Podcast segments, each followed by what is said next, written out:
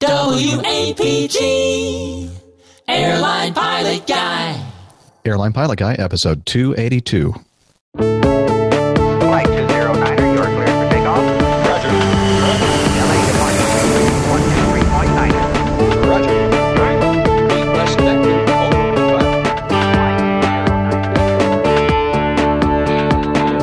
Hello, you're listening to the Airline Pilot Guy Show, the view from our side of the cockpit door. I'm Captain Jeff, your host, broadcasting live from Studio 1A in the APG headquarters building in Roswell, Georgia. In this week's episode, an update on the San Francisco Taxiway C flyby. Pilot suspended for forgetting to retract the landing gear. More news, your feedback, and a new plane tale segment of degrees, knots, pounds, and things. So get all settled in, tray tables and seat backs in their upright and locked positions, electronic devices powered on. Flight 282 is ready for pushback.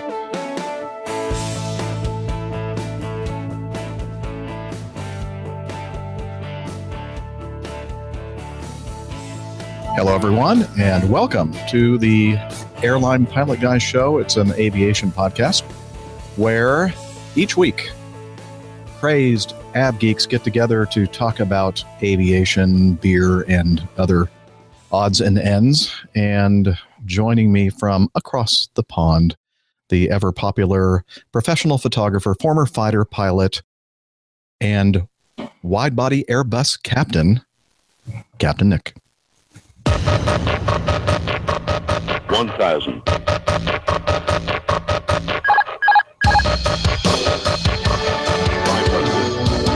Well, hello. hello there, Jeff. On cue, here I am, sitting here on the other side of the Atlantic, gazing at you guys who are five hours younger than I am. And uh, as I watch the hours tick up towards midnight, just looking forward to being on another great show. Thanks. I'm sensing some sarcasm there. and also joining us from this side of the pond, uh, he is presently in the oh, what would you call that? The uh, the Midwest, Upper Midwest, uh, somewhere up in Michigan, Grand Rapids, I guess to be exact. Western Michigan. Western Michigan. A Harley Davidson driver, former regional jet pilot, and now Acme mainline, soon to be captain, Dana.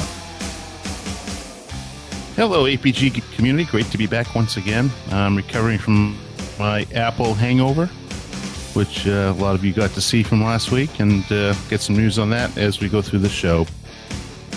I'm on the uh, backup computer called a Lenovo from IBM, so should be okay today. And uh, fortunately, I'm in a hotel room, so hopefully we don't have any bandwidth issues. So looking forward to another great show. So far, so good. We haven't had any dropouts or uh, issues with your sound, so that's great.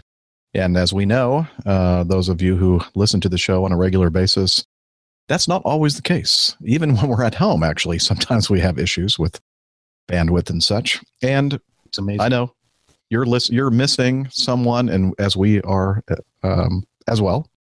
Dr. Steph, she's going to join us whenever she can. She's in the midst of driving home uh, between work and home.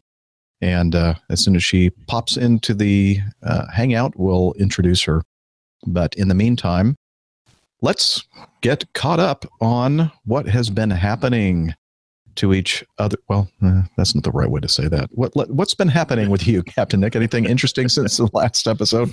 uh, I'm trying to think what it was. Yes, that was. Uh, Last That was Thursday. bef- before my last uh, JFK. So then we went into JFK. It was pretty good. The uh, forecast thunderstorms didn't arrive. Company gave us 45 minutes of holding fuel in case they did, which we didn't uh, need. So we went in chock a block. Isn't it always the way? Whenever you think uh, you've got uh, heaps of gas, you never need it. And whenever you think, well, I'm just, uh, I could have done with just an extra ton or two, that's the day all hell breaks loose. So, uh, no, we got him fine. Uh, went across to grandma's house, uh, spent a couple of nights there. Um, went trying to find a hundred quart cool box on wheels, a decent one. I'm looking, looking for a Coleman.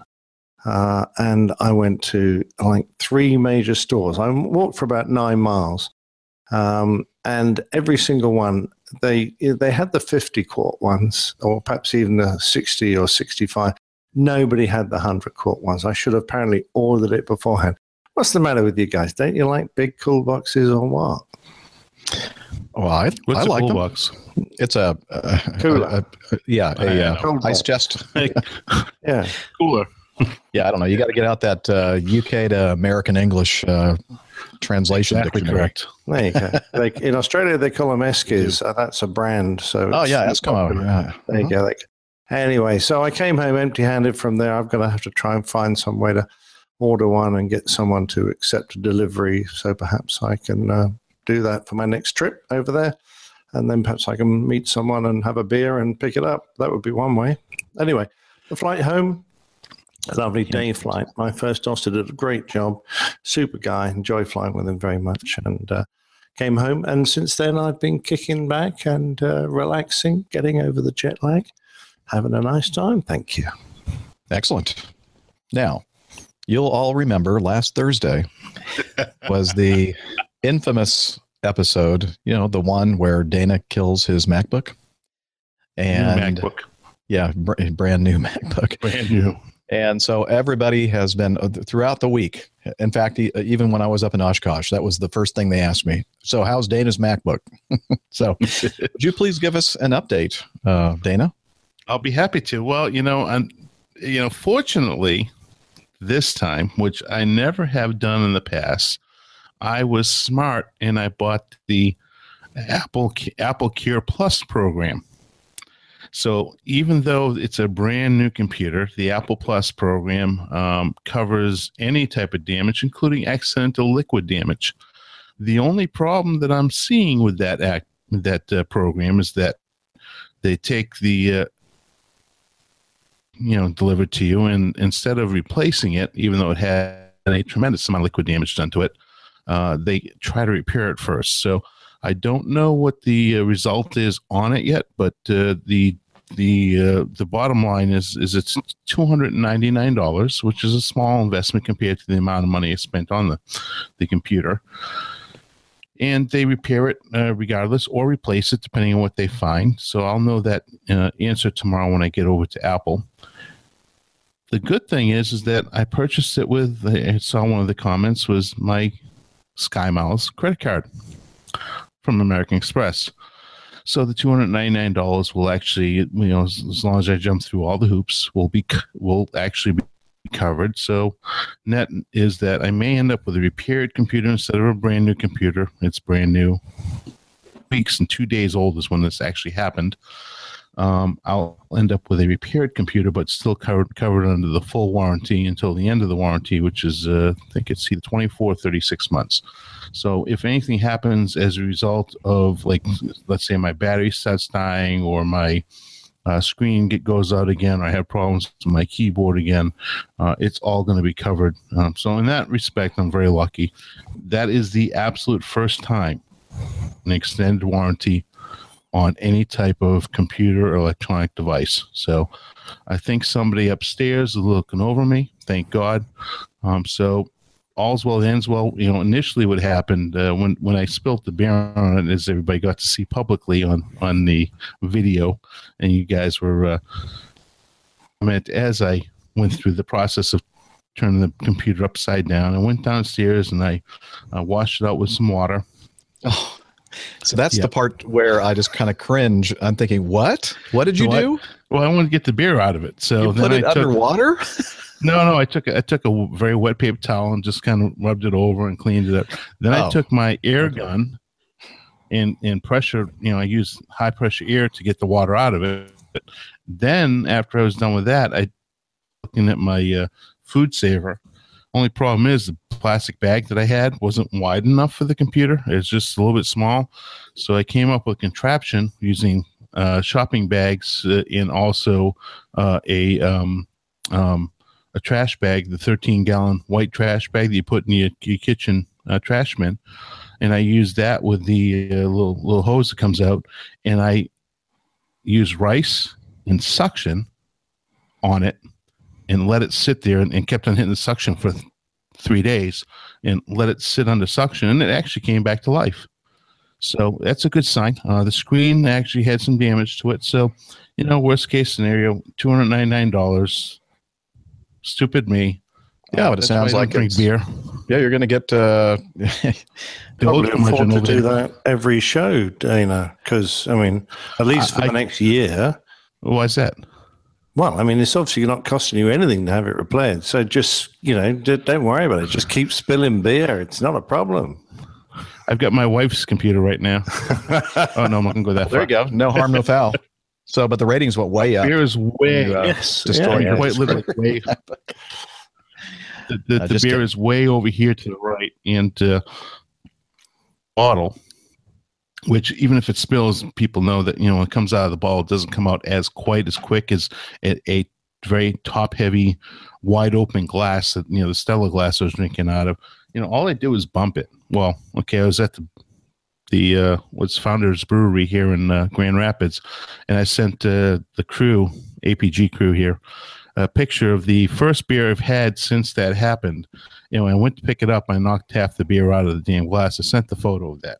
So yeah, me Guys. and beer don't get along. We told him uh, that he needs to like maybe stop drinking beer. Stick with your bourbon on the rocks. good or whatever. and not not including how interesting my Tuesday was. Were you, were you flying Tuesday, Jeff? I think I was. Tuesday afternoon. Yes, I was flying Tuesday afternoon. Did you have the wonderful delight of, of the experience of flying into Hartsfield with all the delays and diversions? No, because Tuesday I flew from Detroit to Fort Lauderdale and then back to Detroit, and I I did see the all the thunderstorms uh, hanging out over Atlanta as I flew by. That was very nice of you. It's the least yeah, I could do. anything that could have gone wrong on Tuesday went wrong. It was a uh, it was a nasty day, and oh, I didn't get paid one extra penny because I had five hours worth of credit on my trip. Oh, Uh, it was it's. Uh, do you want me even to go into what happened on Tuesday? Since I've already talked about the Apple. uh, yeah, sure, why not? Okay, so No, keep going. We're we're we're very interested. What happened on no, I hear crickets. what you do? Huh, it must Yeah. be a bad connection or something. I, I don't hear It them. must be so. Yeah, because I'm cavitating today. Yeah. Did you have to um, divert? Yeah, well, it started out with the the uh, strong thunderstorms in the southern Louisiana, southern Alabama, southern Mississippi. So they decided to route the inbound aircraft over the northern Louisiana uh, area, northern uh, Alabama, northern uh, Mississippi. So as a result, the aircraft got in late. When the aircraft got in late, we were late, of course, leaving out of Houston, and ended up coming into Atlanta, and, and we missed the window by about well, get you guessed it, about twenty minutes we ended up holding, ended up reaching Bingo Fuel, diverting to Savannah. And, you know, you know, uh, Savannah is not the best uh, location for uh, operational performance. And it took us two and a half hours of sitting remotely to get fueled and get redispatched out of Savannah. Um, and everything that could have gone wrong, the lavatories were overflowing. Um, passengers didn't want to get off the aircraft, even though they were offered. Uh, the APU was blowing low low air. You know, didn't have a whole lot of air pressure, so the aircraft was hot. Um, tried and coordinate getting dispatch, and of course, just as they're about to come fuel us, it ran out of fuel. So I had to go to the fuel farm to get fuel. And of course, you know, it takes 20, 25 minutes. Well, by the time the truck got back, the ramp was closed due to a thunderstorm on the field. So we're starting to finally get our fuel, finally get our paperwork, start to roll out of Savannah about two hours and 20 minutes later and go to take off on runway the you know runway 2810 in Savannah, which is the long runway. There's a uh, a thunderstorm right on the end of runway 19, so we can't take off that way. And we go to take off, and now it's just past dusk. It's dark, and the runway lights were in op because it got struck by lightning. I mean, if anything could go wrong, everything went wrong. So then we take off. Finally, they fixed the lights on 28 after we switched everything to runway 19 to take off. I mean, uh, runway 1 take off north. And uh, so we take off, head to Atlanta. Air traffic control slows us down, of course. And, you know, they put us in another holding pattern. Finally get into Atlanta, land, pull into Alpha 9, A9. and the jetway is broken. I mean, broken like they couldn't move it to even get it. So they had to tow us to Alpha 17. At that point, by the time we got the passengers off the aircraft, seven hours and 14 minutes from Houston to Atlanta. Nice. That's not the end of the story. Now we're taxiing out to go ahead and head down to West Palm Beach, and we had just gotten down to the the, the uh, uh, talk to controllers, and they said, "Well, your flight plan just timed out. Refile." So we refiled, and uh, in that time went from being number one for the runway to I don't know whatever it was. So we take off, head down south, get clear direct, which is the first good thing that happened down towards Palm Beach. If get the fix, whatever it was, Wallace, whatever. Get down there, and now we're number three for the airport, bet- behind two Acme jets, and uh, they land first, and then we land in the the the folks there in Palm Beach ops say, "Well, we're going to handle you in order." sat out for another 27 minutes waiting to get parked because we were the third airplane, not the first, which we would have been if things hadn't gone so badly at the gate. And then, of course, having to get uh, a new clearance.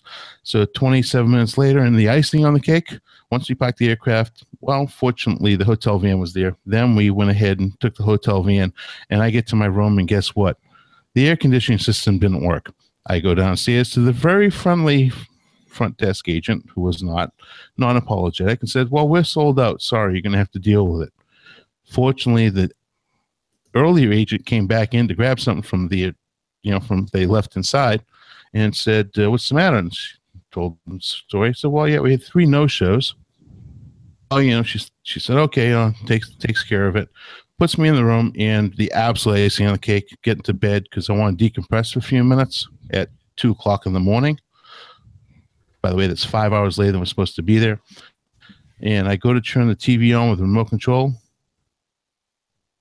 The darn remote control didn't work. At that point, I just said, I'm done and went to bed. That was a long day.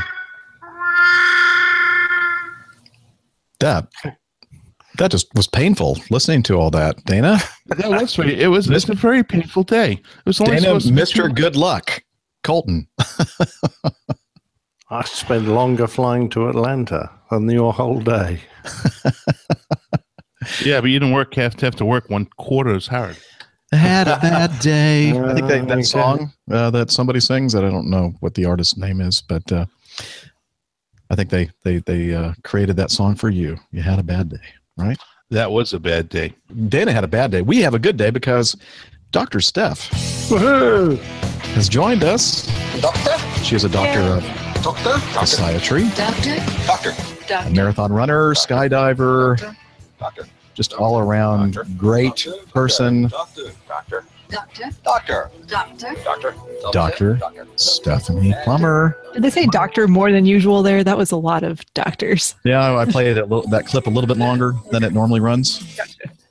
Thank That's from very- uh, Spies Like Us, I think. yes, I think I've asked before because I I know I've seen the movie, but I just can never remember which movie it's actually from. Yeah. But They're in well, a thank you for the the wonderful introduction. Sorry, I'm late joining. I just drove through a really awesome thunderstorm to get here. Like the kind where, you know, the lightning's directly overhead and it's like flash and then like it shakes the whole car and you hear the uh, you see the lightning and you hear the thunder at the same at time. At the same time. Yeah, Yeah, that happened just good. as I was pulling into the driveway. Um, you know, sheets of water like sideways, like someone's just dumping a bucket on your car the entire time. Mm. So that was that was fun. So I apologize for my tardiness. Oh, that's okay. That's okay. Um, you know, we were kind of all, you know, really being drugged down by or dragged down by by Dana's story about what happened on Tuesday, and uh, it, was- it Uh-oh. had I- thunderstorms had a big part of uh, to do with it. I missed that story. I was actually listening in the car on the way over here from from work, but um, I missed that part because I was. yeah, he didn't have a good day. I'm sorry. Yeah. I apologize. No, it's much Anyway. better now. Good. Good. Yeah, he's up in uh, Grand Rapids, which is one of the best cities in uh, our country, uh, the United States, for craft brew. Yeah. In fact, he's drinking a curmudgeon. ale. Nice. Yeah. In honor of Captain Nick. In honor, of course. Yes. I've never been drunk before. Actually, that, that's not true. but you know what I mean, Dana. Uh, well, yeah, that's true. But It's one of It those does say old- of the English language. it does Yes, say exactly. old curmudgeon on it. On it, so old curmudgeon. Wait a minute. You're, we're saying that Captain Nick, you're not. Potable. I guess not. I guess I'm not. No, Oh, I've tried at times, but We don't want to hear about that. no, you don't. Uh, let's see. So, Steph, um, yes. let's see. Last Thursday, a week ago, right around this time, you and I were together in uh, Studio 250 recording Yep. this show, and uh, then afterwards we went and uh, well, we went over to Cowfish, Mhm. uh, but uh, they said that'd be what 45 minute wait. 45 minute wait. And it was like already 8 9 o'clock at night. We said, No, thank you. So we went over to Tequilas and Taco or something like that. What is it Uh, called? Pacos Tacos and tequila. Tacos. Oh, that place is awesome. Dana knows that place. Yeah. Oh, that Yeah. place is awesome. So uh, we, Fantastic. we had a good time, and It was a little noisy in there, but otherwise fantastic. very noisy in there. Yeah. What? I can't hear what you're saying. we had to write notes to each other. Yes, oh, pretty much. to, you know, respond by. it was the table of loud teenagers next to us, I think. Yeah. Doing everyone in. in. Absolutely. Food was Anything? Anything uh, interesting happened to you since our last uh, recording? No. Had a very Okay. uneventful week That's good. and nothing exciting happening. I didn't travel anywhere. I didn't do anything. I haven't done any flying. Did some running, but that's about it. And this isn't the running podcast, so we'll just No, uh, right no that. new engagements or anything. Or no, nothing still, like that. Still the same one that you Still had. the same. Still Okay. the same. That's good. Consistency is good in that respect. Yeah. So. Well, awesome. Well, uh, the very next day, uh, that was the second day of what was the That was first day of my trip? yeah. Yeah. Uh, the next day, uh, I ended up in Columbus, Ohio, and had a meetup there at uh, the the neighborhood they call Short North, at the Short North Pint, and we had a wonderful, fantastic meetup. And let me play you a little bit of audio that I recorded while we were there. I'm vamping now so that my application will come up. Here we go. So let's hear the fun and frivolity at the establishment in Columbus, Ohio. All right, we're here at the short pint where you can't get more than eight ounces in your glass of beer. Oh, wait a minute. No, that was my mistake. It's the short north. Apparently, that's some kind of a neighborhood here up in uh, Columbus, Ohio, and uh, it's a great place. Great, uh, great street. Lots of great restaurants and places. But anyway, we're probably at one of the best. It's called the Pint, I think. Short North Pint. But anyway, it's a it's a bar with a lot of great beers. But uh, more importantly, it's uh, got a, a bunch of uh, great av geeks. Uh, and so let's see. Let me uh, pass the microphone around. We're going to start with uh, Bulge, James Bulge. Okay, hang on. Twitter. Hello, everybody. APGers, Miami Hick, I love you. Um, you're the best. It's great to um, show Jeff the other part of Columbus, show what beers are about. But thank you for the aviation community for being so supportive. It's always great. That's what makes this hobby great because no matter our profession or what we do, we're all crazy aviation geeks and we love listening to ATC when we work. So I'll hand it off and hope everybody has a great time. Hello, it's Jennifer here. Thanks, James, for passing it over to me while I was completely unprepared. Uh, hello, everybody in APG land. Hello. we are uh, we're having a good time here at the Short North Pint House. Um, just came here from work at a certain midwestern medium-sized airport. Um, on my way out, I happened to notice there was a C-17 parked over there. But more importantly, there was a stairs truck parked next to it. Gotta have our priorities straight. Um, but it's really good to be here. Good to see everyone. We're having a good time. I'm gonna pass you on. I, I'm sorry, I had to steal the microphone back. I was in, um, where was I? Baltimore the other day, and I'm going to get something to eat, and I'm walking back to the gate, and I'm looking out the window, and there's this like double decker stairs truck. And I almost ran over to the window with my phone to take a picture of it because I thought of you, and I thought, oh, Jen would love this. And then I thought, no, I don't have time. I'm sorry. So, I'm so disappointed, Jeff. All right, passing the microphone on. Hello, folks. It's John Brown, uh, Flying Doctor 17. Uh, I came in today with my son Jonathan from the Toronto area, and we uh, saw some very interesting weather over the uh, Columbus uh, area. Uh, but we knew that Jennifer was on it, and she got completely rid of, you know, blew it out the way all the way to the southwest. So when we came, it was all clear, and right down the ILS for two eight left. So we're enjoying our time in uh, Columbus, seeing the sights and enjoying the uh, the local refreshments in this uh, short north uh, pint bar. So uh, my son Jonathan's with me, and uh, I'm going to pass the mic on to get his impressions of um, Av geeks and Av craziness. Well, this is uh, my first experience, and all I have to say is you certainly are passionate.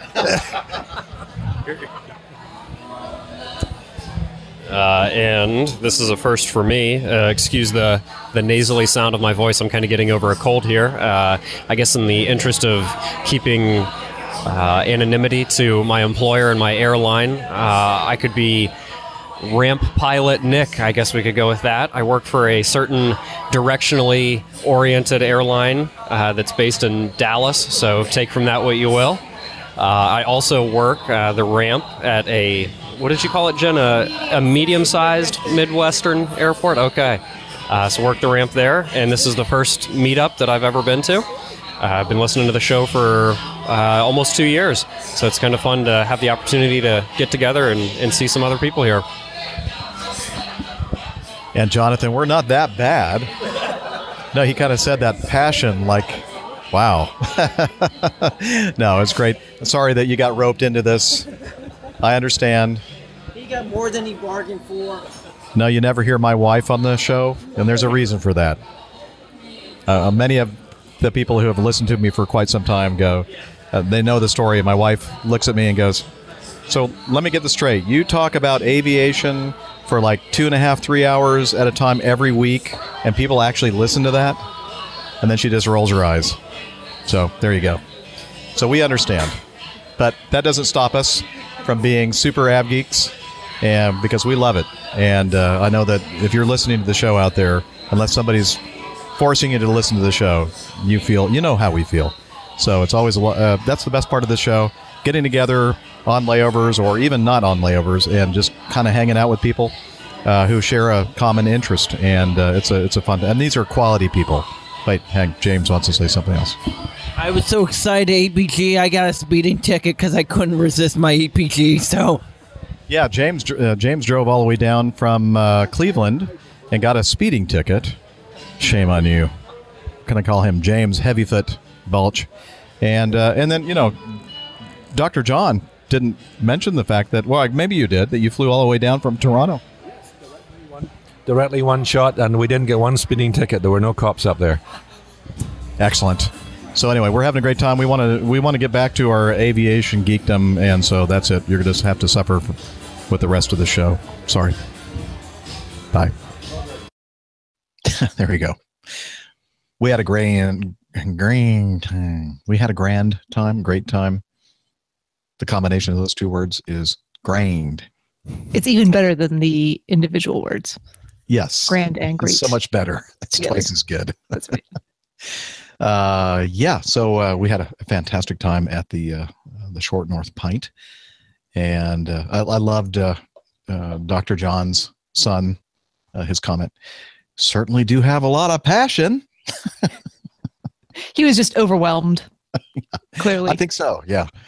Uh, anyway, and man, so nice that uh, Dr. John flew all the way, flew his own private airplane down from Toronto to Columbus just for the for the meetup, and uh, that's just that's just awesome. And by the way, he uh, he gave me a couple of beers uh, from an awesome brewery. I think it's the Muskoka Brewery in Toronto, or somewhere in that area.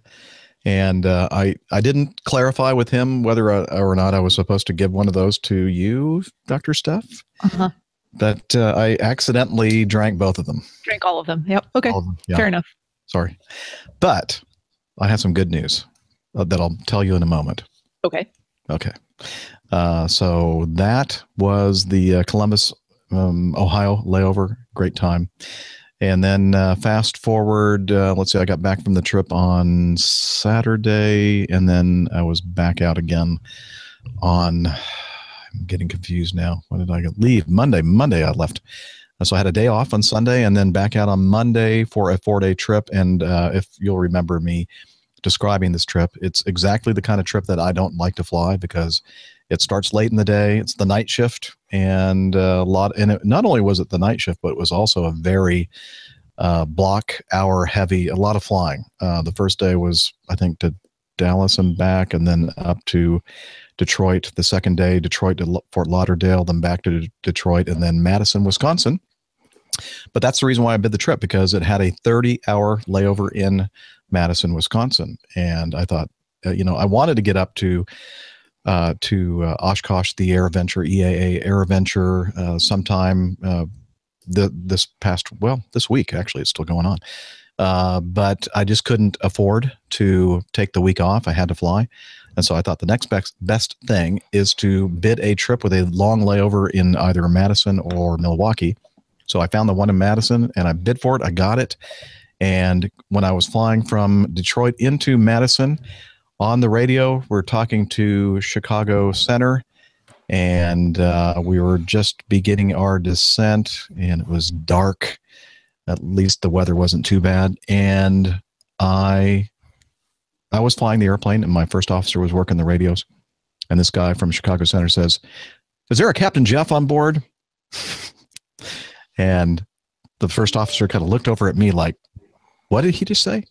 And then I said, I got the radios. and I said, yeah, who's asking?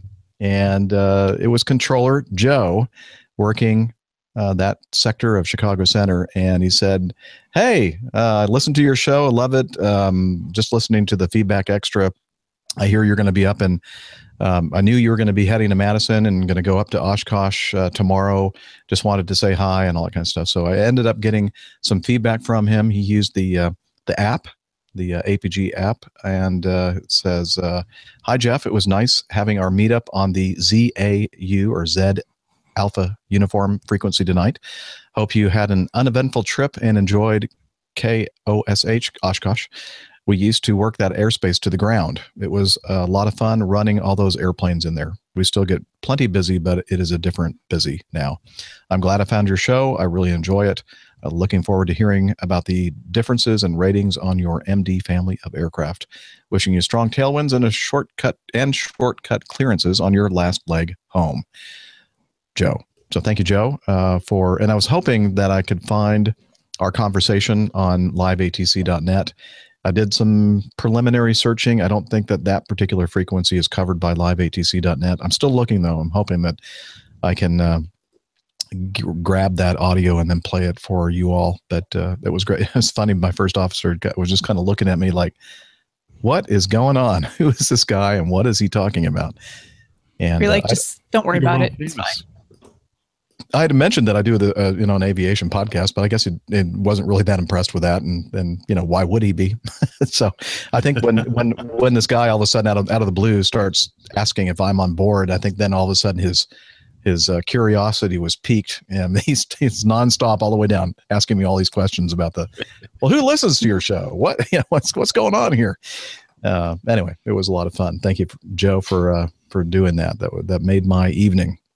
I I love it. I'm still waiting for that uh, lovely guy who sent some feedback in uh, who works as a Moncton controller Yeah. to uh, to pipe up. And every time I go through Moncton now, I'm sitting there going, I wonder if this is that bloke. And I, I don't say anything because nine times out of ten it's not going to be. So I'm just. I always try and get on the radio at some point when I'm going through Moncton in the hope he'll recognize my voice. exactly. Probably recognize your voice. Do you, do you, uh, this is old uh, dot pilot uh, checking in. Oh, well, live and hope. yeah. Um. Anyway, so the next day, it was, it was kind of late when we finally got to the hotel in Madison. Uh, got uh, got some sleep and headed out back to the airport the next day to rent a vehicle.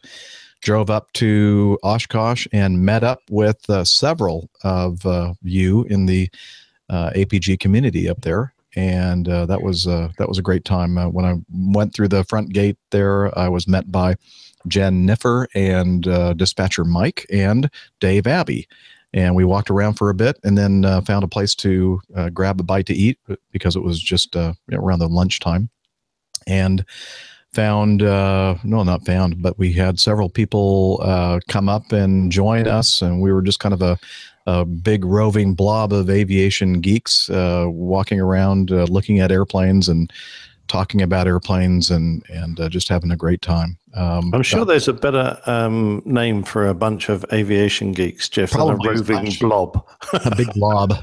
I was the blob. They were. It was kind of like, like I'm like a. I have my own um, gravitational pull. Apparently, you know, just uh, because I'm so big. No, magnetic. I'm I'm big. You're magnetic. This is big- magnetic personality. Yeah, exactly. Uh, so, but you know, several people uh, walked up, and uh, and some were even wearing uh, the uh, Acme logo uh, APG shirts, and just in you know people that I've never met before, and say, "Hey, Captain Jeff, love your show," and and you know, lear, you know, got introduced to them and learned a little bit about them, and so many of them, I, I just don't remember any of your name, or no, I do remember some of your names. I just don't want to leave anybody out. So. Uh, but uh, met a bunch of great people uh, there and uh, really enjoyed the show. The weather was kind of not so great on the Wednesday, and kind of off and on. Uh, was well, it was cloudy the whole time, which was actually a good thing because it didn't get too hot. It was pretty muggy though, and off and on rain showers and that kind of thing. And in fact, at one point, uh, we found ourselves underneath the wing of a DC three, the left wing of a DC three. Uh, I was talking with. Uh, Steve Thorne of the uh, Flight Chops channel on YouTube. Uh, many of you probably uh, subscribe to Flight Chops. Uh, he does really, really great videos and uh, talking with him under the DC3 wing. In fact, I think at some point, uh, either later that day or the next day, he was going to go up and do um, some kind of a segment or a, video uh, production aboard the uh, Gold Seal DC3.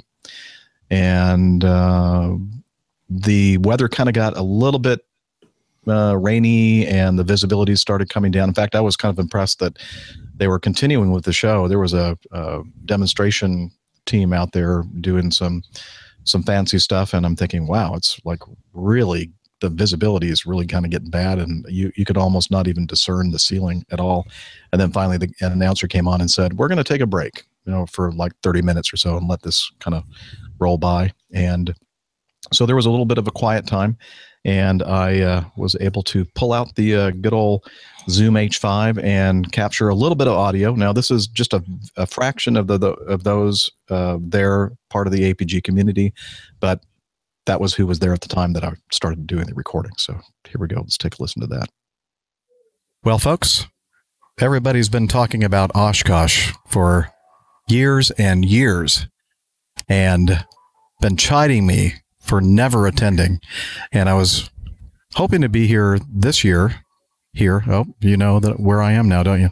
Uh, but uh, I needed, I, I just didn't have, I couldn't take the time off, and but the second best thing, I was able to bid for a trip, which had a long layover in Madison, Wisconsin, which is not too far from Oshkosh, uh, about an hour and a half drive. So I rented a car. I got into Madison late last night, rented a car this morning, and uh, drove up. And here I am. I'm only here for a few hours. I've already been here for a few hours.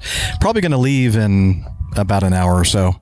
Uh, hit the road because I have a very early uh, sign in tomorrow morning at the uh, hotel in Madison, 4:30 in the morning. So um, won't hang out too long here. Got to get back, but I'm here with some APG community members. Matt Donnemeyer, right? Hi, Jeff. It's uh, fantastic to meet you, sir. I, I, I was really excited to see you. And uh, my first time at Oshkosh, so super excited to be here. Don't know how I'm going to see everything that they got here. It's it's uh, you, you see pictures, you see how big it is, but there's just there's no describing it until you actually walk in and try to uh, start walking down the aisles, and it's just it's it's it's fantastic. Uh, but yeah, appreciate uh, appreciate you coming up. Well, I mean, uh, it's all my pleasure. Uh, Matt's a uh, dispatcher for a Part 135 outfit. Part 135 and Part 91. Part lots of parts and numbers. anyway, um, so yeah, his first time, my first time. Speaking of first timers, here's another one. You may have heard of this guy. Hello, APG. This is Dave Abbey, and yes, it's my first time coming here, and it is absolutely amazing. Uh, we're standing under the wing of a 1940s DC-3. I think it's for 1930s, whatever. And uh, I'm so glad that Jeff decided to come down and see what it's all about because it is so, so amazing of an event. So um, you can't see it all in one day. So, Jeff, we hope you'll come back, of course, and I'm sure I'll be back. And just want everyone to know that Jeff is a celebrity here. We, a few of us, like Jen and Mike, we met him. Uh, we met him, had a few a bite to eat, and Jeff's wearing his airline pilot guy T-shirt. And as we're walking after lunch, I'd say at least four or five people saw the shirt and came up and said hello, introduced themselves, and even while we were eating, a couple people came by who, you know, they don't usually leave a lot of feedback, but they they know the show and they saw Jeff and they. He was a celebrity. I think he signed how many autographs today? at least one or two. One. Yeah, at le- at least one. I know he sold at least one. signed somebody's book. He signed a book. Comanche so, Sue. Comanche Sue, and it's Comanche Sue. You, you made her day, by the way. She was always wanted to meet meet you for sure. She made mine. Uh, that's right. It goes two ways. Somebody said that. Okay, uh, back to you, Jeff. Thanks again for making the trip. Hey, thank you, Dave. Uh, always gr- great to see you. Uh, I've seen Dave a few times in New York, and uh, yeah, it's always great to see uh, AvGeeks, uh, part of the APG community, and a lot of the most of the people are not part of the community. We got to work on that. but uh, yeah, it's, it's always a lot of fun to, especially to you come to a venue like this, and uh, you know, you all, if you're listening to the show, you understand uh, people who have a passion in aviation, whatever small little slice of it you have a passion in. Uh, it's just always great to gather with people with common interests, and uh, it's always um, overwhelming for me to just see people that I've never met before, and they're wearing they're wearing an Acme shirt, and they say, "Hey." You know, love the podcast and uh, love the show, and uh, appreciate what you're doing. And, and I always tell them, you know what, it's it's a selfish pursuit. It's uh, something that I just enjoy the heck out of doing. And and I'm, I'm not just saying this. Uh, it's the best part of doing this show has been, you know, meeting all the people that listen to it. So. Uh, I was hoping that we'd be able to record a little bit of uh, dispatcher Mike and Jennifer. They were uh, they have their media credentials. They went over to some kind of a Blue Angels uh, media event, and uh, they were going to make their way back to where we are right now. But we still haven't seen them. It's kind of been raining off and on here, and they decided to shut down the uh, air show for about 30 minutes, and then they're going to resume it, I guess, if the weather uh, participates. Uh, but the uh, the ceilings and viz uh, kind of started getting pretty skosh here, so they decided, for safety's sake, to go ahead and uh, pause the show for about 30 minutes. So. Uh, that's why it's kind of quiet here. You don't hear a lot of uh, airplanes and you know engine noises and that kind of thing uh, going on right now. It's kind of quiet, but it's nice. It's cool. Wind is blowing, and for the moment, it's dry. so that's uh, that's it. Our little small snippet from Oshkosh. I just realized something. Yes. Well, Steph wasn't here when we started the show. I mean, I didn't just realize that. What I what I mean to say is the reason why I said that is that I just looked down and I thought, "Huh, I forgot to hit the record button." so you really? Yeah, but I'll be able to pull audio from the uh, from the YouTube uh, recording, but it's not as no. No wonder you missed it, Jeff, with those shades on. well, I saw Dana with his shades on, so I thought I need to put my shades on too. And then uh, I look over and Steph's got hers on as well. I didn't even only- realize you guys were only one. wearing your sunglasses. There's only one that doesn't have the shades on. Well, that's because mine are reactive, I mean, they don't turn dark until the sun's out. Ah, okay. uh, anyway, well, I just saw mine sitting. I saw mine sitting over here, so I figured I'd put them on. Be well, you look cool. Yeah, Yeah, looks these are- great. Great for a podcast. I, bought, I think I bought these for like two dollars at a gas station. So They're kind of big, but uh, I, I like the look. they're good for the lake because if I lose them in the water, I won't be sad. You don't care. Exactly. I lost a very nice pair of Ray Bans. I have two. It sucks. Yeah, well, Yeah. Did you, did you hear about the uh, wide receiver for the Falcons? Oh yeah, his like hundred thousand dollar earring. Hundred and fifty thousand dollar earring. earring. Yeah, I heard about that. He hired a professional dive team. Could not recover it. Wonder how much that cost too. Oops. So, what's the moral to this story? Uh, Don't don't, buy a hundred and fifty thousand dollar earring. In the lake. Don't wear a one hundred fifty thousand. Don't even buy one. in the lake. What the? What's the at, at the lake? Come on, really? Yeah. Wow. I reckon he can probably afford it. Yeah. Julio Jones. Julio Jones. Oh boy. Hey, so uh, that was our well, and as I said, it was just a, a small fraction of the uh, number of great APG community members there that I got to uh, spend time with on Wednesday. Um, one of those we talked about Dr. John Brown before. He flew his airplane from uh, Toronto to Columbus, but he also flew his airplane from Toronto to Oshkosh.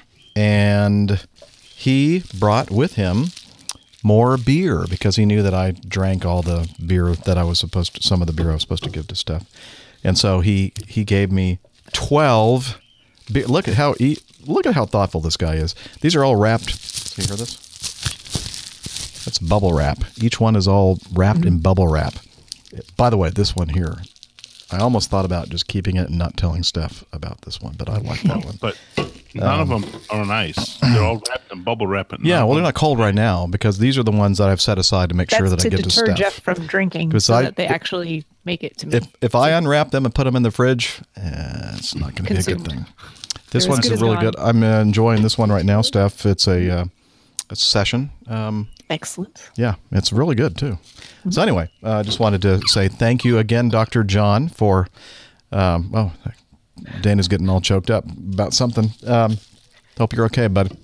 Um, anyway, thank you, Dr. John, for that. he he kind of pulls this this uh, backpack out, and uh, I. I I, he kind of hands it to me, and I go, "Whoa!" it's like, "Whoa, that's heavy." And these are not like twelve ounce cans of beer. Beer. They're like the 16 ounce They're cans 16 of ounce beer. cans of beer. Mhm. And I thought he said he was going to give me nine, but I think it turned out to be like 12. And I thought, well, no problem. I'll just put them in my backpack. I had my backpack with the, the Zoom recorder and the microphone and all that kind of stuff. And by the time I got this thing full, and it was packed with 12 16 ounce cans, uh, it was very, very heavy. In fact, so heavy I was like at times walking around, I had to lift it off my shoulder. In fact, my shoulder, my shoulders are still sore from the straps on my on my uh, backpack. Anyway, but it was worth it. Um, Well, great- thank you, Dr. John. I'm looking forward to trying Well, them. don't thank him yet. You haven't gotten him yet. Well, I'm assuming that I'll be able to thank him. So He also gave me, in addition to these beers, a CD. I don't know if you can, uh, those of you on the video, uh, you can check out this thing here. It says Jazz It Up. And Brenda Scott, um, uh, the female jazz singer here, who happens to be Dr. John's wife. And if you look closely, if you're watching the video, in the lower left hand corner, you might recognize this guy. It was uh, probably about 10, 11 years ago, I think. If I looked at the uh, date correctly on this, I think this is 2006 when they recorded this. Is uh, Dr. John himself at the keyboard.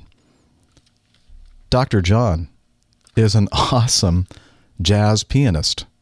It's amazing. I, I, I just today opened the thing up, stuck it in the um, CD player in the van, and I was running up to Home Depot to get some. I had some plumbing repairs to do today, and I was listening to this, thinking, "Oh my gosh, That's what she said. yeah, plumbing repairs are important." Um, oh my gosh, this is like really, really high quality, good stuff. His wife, Brenda, has got an amazing, amazing voice, jazz sing. Um, and this is my music. I, it's just awesome. I was going to play a little bit of it for you, but uh, the old white MacBook, where that's the only machine that I have that has a CD player on it, and so I could rip the CD and get and play you some of it. But uh, I don't know, something's it's ailing, and it wasn't it, was not a successful ripping job. So I'm going to have to figure out another way to get this music so he can listen. Because I asked John, I said, "Is is it okay if I play some of this on the show?" And he goes, "Oh yeah, yeah, you know, you're more than welcome to." But he's like tickling the ivories, and uh, what I mean by that is playing the piano keys, uh, and it's amazing. Uh, really, really talented. And so I'm thinking, hmm. I sent him a text or a, uh, a tweet, direct message. So John, maybe I can send you the sheet music to Java Jive, and Oh no, that'd be cool. you could like play and maybe even do some harmonization with your voice, and I could sing along with that. That might There be kind go. of fun. Instead of me trying to pluck it out on the piano. I mean, if on a scale, I'd be at one out of 10, and John is a 10 out of 10. That's amazing. So, good stuff. By the way, Doctor, pilot, pianist. I mean, g- talented man. Super talented. Wow. And uh, obviously, uh, he knows what it takes to attract really attractive women and very talented women as well. You know, cheer. Here, I'm, that's worth a toast. Here we go. Clinking glasses and cans. And uh, hmm. Absolutely. Anyway, A great bloke as well. you. Oh yeah. I mean, he's the most modest and uh, generous man you'll ever meet. I guess I'm going to have to title the show "The Dr. John Show." No, maybe. All right. Um, Dear John show. the deer dog. No, you don't want to. uh, let's see. So, continuing here, um, Hillel sent in something to us, an audio something, um, not his Slack announcement, but something we had talked about uh, legal disclaimers, and he sent this to me a couple weeks ago, and I'm just now getting around to uh, to uh, downloading it and listening to it, and so it's going to be at the end of the show. But just so that you have the opportunity to hear it, because you know many of you listening right now are probably not going to make it all the way to, all the way to the end. So here, let's listen to the little legal disclaimer that Hillel sent in. The statements, views, and opinions expressed on the Airline Pilot Guy podcast may not represent the views, opinions, or policies of any airline, real or fictionalized, mentioned, implied, or accidentally slipped by any of the participants, guests, or feedback providers you may or may not have heard, may or may not believe you may have heard on this or any prior episode of the Airline Pilot Guy podcast. I think that does it. Yep, it about sums it up. Absolutely. Just a little louder next time. I'm please. sorry, I, I didn't realize his volume was so loud. sorry about that. Uh, yeah, uh, that was that was all my fault, not not Hillel's. All right, so uh, thank you, Hillel, for doing that. And again, we'll play that at the end of the, uh, the end of the show. Uh, and we were just talking about Dr. John and uh, his wonderful piano playing and the possibility of maybe uh, doing some Java Jivish stuff in the future. Let's get to. Uh, oh, by the way, I don't know if did anybody notice last week we kind I of changed. I, I, thought noticed. of it as I left, as I was driving home. I was like, you know what we did not do? I think I thought about it around the same time, or perhaps the next day. Oh shoot, we forgot to do the coffee fund. The order up of things. It just threw Yeah, us all off. it did. Yeah, it really. do that in the future. We'll have to like write down things we have to hit. Yes. Well, you know what? It, it was it was always it's always nice being with Steph, and uh, but it was kind of cool because she was like you know doing stuff with the soundboard, um, you know, very well. In fact, you know, she should probably become the soundboard operator. But uh, uh, one thing that she's not good at is reminding me to do the Java Jive for the uh, coffee fund. But yeah, you know, nobody's perfect. I'm far from it. So, speaking of the coffee fund, let's get started.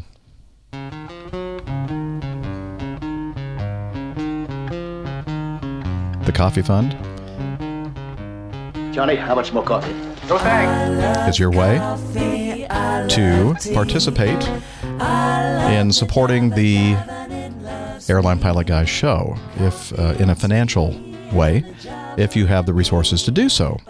And since not the last show but two shows ago, uh, sorry all of you who contributed and uh, weren't acknowledged, but we're acknowledging you now. And those folks are Chris Randall, Elizabeth Piper, Liz, thank you, and a very, very generous uh, contribution by Aaron Ort.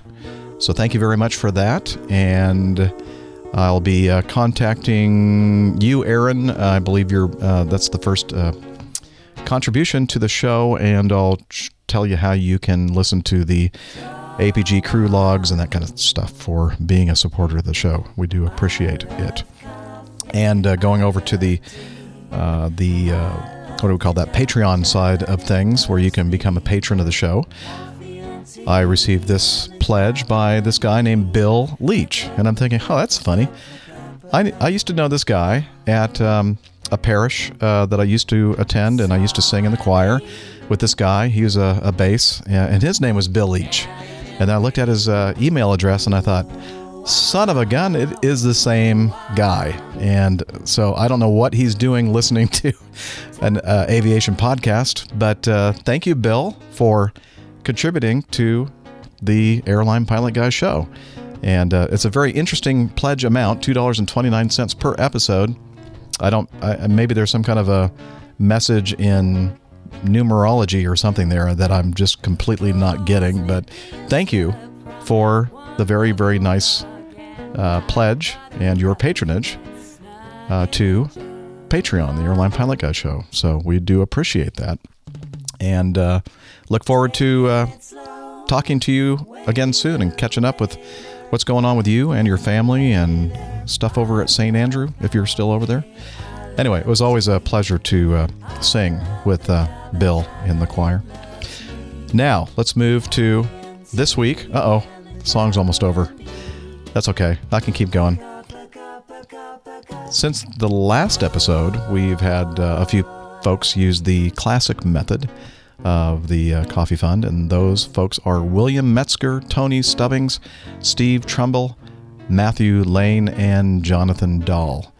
Now, I knew a Bill Metzger in the Air Force, but I'm pretty sure that's not the same guy. I don't have any idea. I don't even think we had email addresses back then in the uh, in the 80s. Did we? No. That wasn't probably until the 90s, yeah.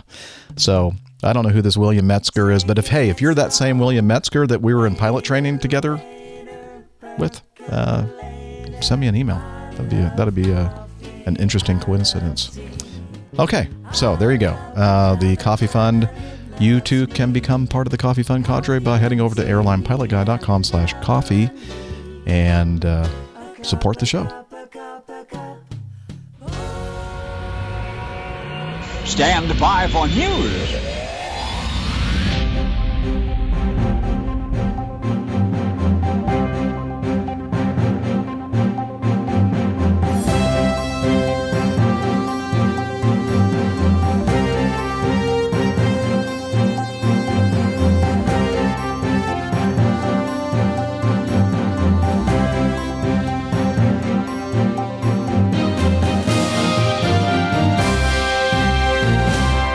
I don't know how long we've been going already, but uh, we're just now getting to the news. but oh well. Uh, let's see. I told you at the beginning that we have an update on the. Uh, I said the the flyby at San Francisco, the Air Canada close call. Uh, this article from MercuryNews.com says Air Canada close call at SFO was even worse than first reported. The uh, Air Canada Airbus 320 was the aircraft that came in within seconds of a major collision with two other aircraft on July 7, 2017, when the pilot of the plane mistook a crowded taxiway at San Francisco International Airport as the runway he was supposed to land upon. New data revealed the pilot had already flown over the tops of two other aircraft on the taxiway and descended as low as 81 feet above two other planes before aborting his landing attempt. Wow, that's uh, they have some data here. They have a graphic uh, showing the uh, actual altitude readouts and plots where the uh, airplane was and the various. Uh, let's see, three United flights and I think a Pakistani Airlines flight um, on the taxiway and Philippine Airlines, I think. Philippine. Oh, oh, thank you, Philippine Airlines. Um, I think that was a big, heavy one as well, wasn't it? Mm, Probably. I don't know if it says here what it was, but I know that there was at least one, perhaps more, 787s there in line. United Airlines flight number one, I'll bet, is a big airplane. He was the one that uh, we heard last week uh, stating it looks like the Air Canada jet is lined up on the taxiway. And uh, that was, I think, uh, one of the critical moments of this event uh, that kind of got everybody's attention there. And I think that's what really kind of uh, encouraged or spurred the air traffic controller to finally issue the go around. And apparently, the go around um, didn't start until the air traffic controller basically told them to go around. I don't know if that's true or not. Uh, but uh, anyway, we'll put a link to this uh, in the show notes. But it this really, really, you know, at first we were talking about this thinking, oh, look at the hysteria. It's probably no big deal. But it turns out that this actually may have been a very close call, and it could have been the the biggest aviation disaster in history. Do you hear Cedric? I do. Hey, Cedric. It's a long time, long time since our folks in the uh, on the show heard Cedric. He's still alive. He's 18 years old, and uh, he is upstairs in uh, the guest room, and uh, he's squawking away. But uh, anyway, Why did he nearly hit Cedric as well? yeah, maybe uh, he was getting upset about the whole incident. right. Apparently. That's fair enough. 81 feet's pretty damn close. Oh yeah. I mean, I, I, I don't know. I just, as a lowly general aviation pilot here, I'm just scratching my head, wondering how you wouldn't notice as you get that close that those are actual aircraft in the way and do something about it well before then. Even at, at night in the dark, you know, tired, fatigued. I don't know. It just doesn't make sense to me. You could tell, you know, based on the fact that he was asking, "Are there airplanes on yeah. our No, runway?" that there was something, something wasn't right, but it wasn't enough, I guess, to concern them to enough to initiate a go around on their on their own. You can kind of see, and, and this is very well uh, discussed on many other aviation podcasts out there, and, including um, Captain Al and Pilot Pip and uh, Pilot Pip's latest episode. They talk about this in uh, uh, quite a bit of detail about the fact that uh, the runway 28 left was not in use and didn't have apparently didn't have the lights on, and so you're expecting to see two parallel runways, and you see two sets of lights, and it's also possible. I think Pip made a good point that the, or maybe it was Al, uh, that uh, the LED lighting that we have now in place in a lot of places, uh, you know, when it when it's very bright, sometimes it's hard to discern between green and blue and white. Um, so it may have looked very much to them like a runway.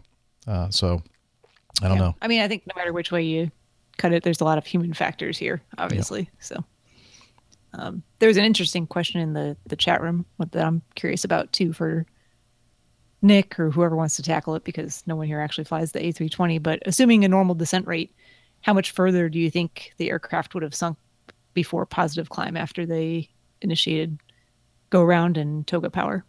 Well, it wouldn't have sunk any further because that's the lowest he got. So presumably he started to go around uh, probably around 100 feet would be my guess because we expect to lose perhaps 50 to 70 feet in a uh, go around. So if we uh, do a go around from the minima of a Cat 3A approach decision height 50, we would normally expect to possibly touch the tires on the runway. So 50 feet. But uh, it depends really uh, on how, uh, and this is a big factor, uh, how quickly you will pitch the airplane.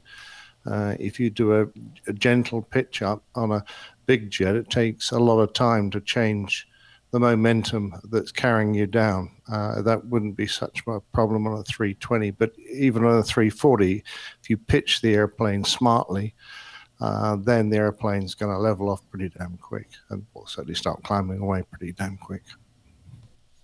Yeah, and uh, I, you know, I think that the in the older days when you know, propeller airplanes ruled the skies, I think that as soon as you put power to a propeller-driven airplane, it's almost instantaneously going to be arresting the rate of descent and, and beginning to climb. And in the world of jet aviation, even when the engines are spooled up to a certain extent, it just takes a little more time for the power and thrust to uh, translate into you know a force, and uh, you have that that uh, what what we call that um, momentum um, heading or inertia heading downward. Um, yeah, and you know. Uh, Captain Nick just made the, a very good point that on those low visibility approaches, they tell us that uh, you expect that you will actually touch down uh, on the runway before it, the airplane starts climbing. If you're initiating it at you know 50 feet or below. Yeah. So Well, it's interesting to look at the the graphic that they give in this article. What was this from Mercury News? Mhm. Because it actually plots out the altitude along the course of the taxiway of the Air Canada Air Canada aircraft, and it's over the water before they actually reach ground. And the uh, the taxiway there it's 138, 138, 131, 119, 113, and then all the way down to 81. So that's kind of in line with that 50 feet or so. You know, assuming as they got right to that point, you know, right as they Mhm. crossed the, I guess, quote unquote threshold of where the water meets the land and initiate their go around there. That sounds about right. Yep. Well, so luckily things worked out in this case, and there was no major catastrophe. But uh, I'm sure that uh, you know we're going to learn a lot about this incident, and uh, hopefully we'll never ever see this kind of thing happen again. Well, no, that's right. I mean, uh, normally, if you uh, could imagine an incident of uh, landing on another aircraft on a runway, as happened at LA, as I recall, Mhm. um, an aircraft landed on someone that was uh, stationary on the runway waiting to take off. Um, that's just two aircraft involved, but this had the potential to uh, involve three major passenger carrying uh, airliners, so plus the incident aircraft itself. So, uh, I mean, that, that could have been an appalling loss of life. Yep. Well, speaking of appalling, this is an interesting story. Several of our community members uh, sent in feedback regarding this incident in uh, India. Air India has grounded two pilots who forgot to retract the aircraft landing gear after takeoff and then flew all the way from Kolkata to Nagpur with the wheels out. While the flight's destination was Mumbai, flying with the wheels out meant flying low and more fuel burn due uh, to which the plane had to land at Nagpur after running low on fuel. The pilots realized that the wheels had been out all the while, only while preparing to land at the divert fuel uh, field. Uh, so, you know, they came to the point, okay, we need to lower the gear. Oh, it's already down. Oh, that's why we're burning so much fuel. that's why it's so darn loud in here. Uh, couldn't climb and we were going so slow. Oh, jeez. yeah, the lapse happened on uh, Air India Flight 676, uh, July 22nd, Saturday. Uh, after takeoff, the pilots forgot to retract the landing gear. As a result, the brand new Airbus A320 continued to climb at a very low climb rate. The plane finally gave up climbing after reaching an altitude of 24,000 feet, as the extended landing gear meant very heavy drag. It then leveled out, continued flying at 24,000 feet, as opposed to the uh, usually assigned level of 35 to 37,000 feet, and flew at 230 knots for the next one and a half hours. Well, now I have to stop here because I actually like the way that Captain Jeff read that article because he left out one thing that I know a lot of uh, my fellow female pilots took uh, umbrage with a little bit is that this article specifically states, and I think they only actually did it once, but it says they, they specifically clarified it was both the women pilots.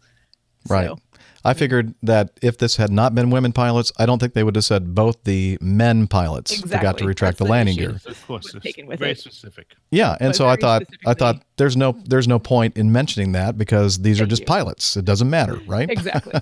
so but the article felt the need to. Uh, well, thank you. Uh, I, I was hoping that we that would just go by without anybody noticing. oh no, no. I, the only reason I bring it up is just because it it actually got this article in particular has I've seen it many many times from many of my female pilot uh, friends. Oh, it's been getting have some uh, some some flack. some flack for the fact that they specifically pointed out that it was women pilots. Well, it should, and, and, and just you know, it's. It, uh, I don't want to get into the whole thing, but uh, no, no, I didn't mean to. I just wanted to. No, I know, I, I know. I, what I'm trying to say is that, uh, I, you know, we're we all want to be. It, it's you know, we're all qualified pilots. If you are, if you've done what you need to do to be qualified to fly and do this kind of job or be a doctor or whatever, then it shouldn't matter uh, whether you're a man or a woman. Gender shouldn't make a difference. Uh, that reminds me of the uh, that uh, that little riddle that sometimes you hear, and you talk about a, a guy was out, uh, a man was out with his son, and they're like climbing, uh, mountain climbing, and the son falls and uh, gets a, a big, uh, heavy, you know, head damage. Uh, and they bring him into the hospital and they bring him into the emergency room. And the surgeon looks at the boy and says i'm sorry i can't operate on him. Uh, i can't operate on my son. And then you go, you go well why is that? And then many of us you know because of stereotypes just assume that the surgeon is a man. Mm-hmm. well how can it be that they're you know of course nowadays it could be that uh, well anyway i don't want to get to this it's, I'm, I'm, I'm digging myself a big hole here apparently You are, Jeff. But yeah what I'm going to Keep say, going. It's, are it's very amusing now. is that on an airline not uh, very dissimilar to Acme Red, um, flying uh, the apparent Queen of the Sky, or as I like to call it, the Dowager, um, they uh, did exactly the same thing. And I believe that was an all male crew.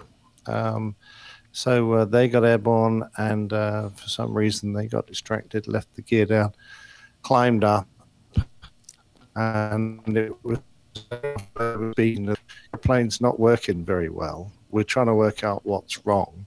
And they all started looking around the cockpit, trying to work out why the hell the damn thing was performing so poorly.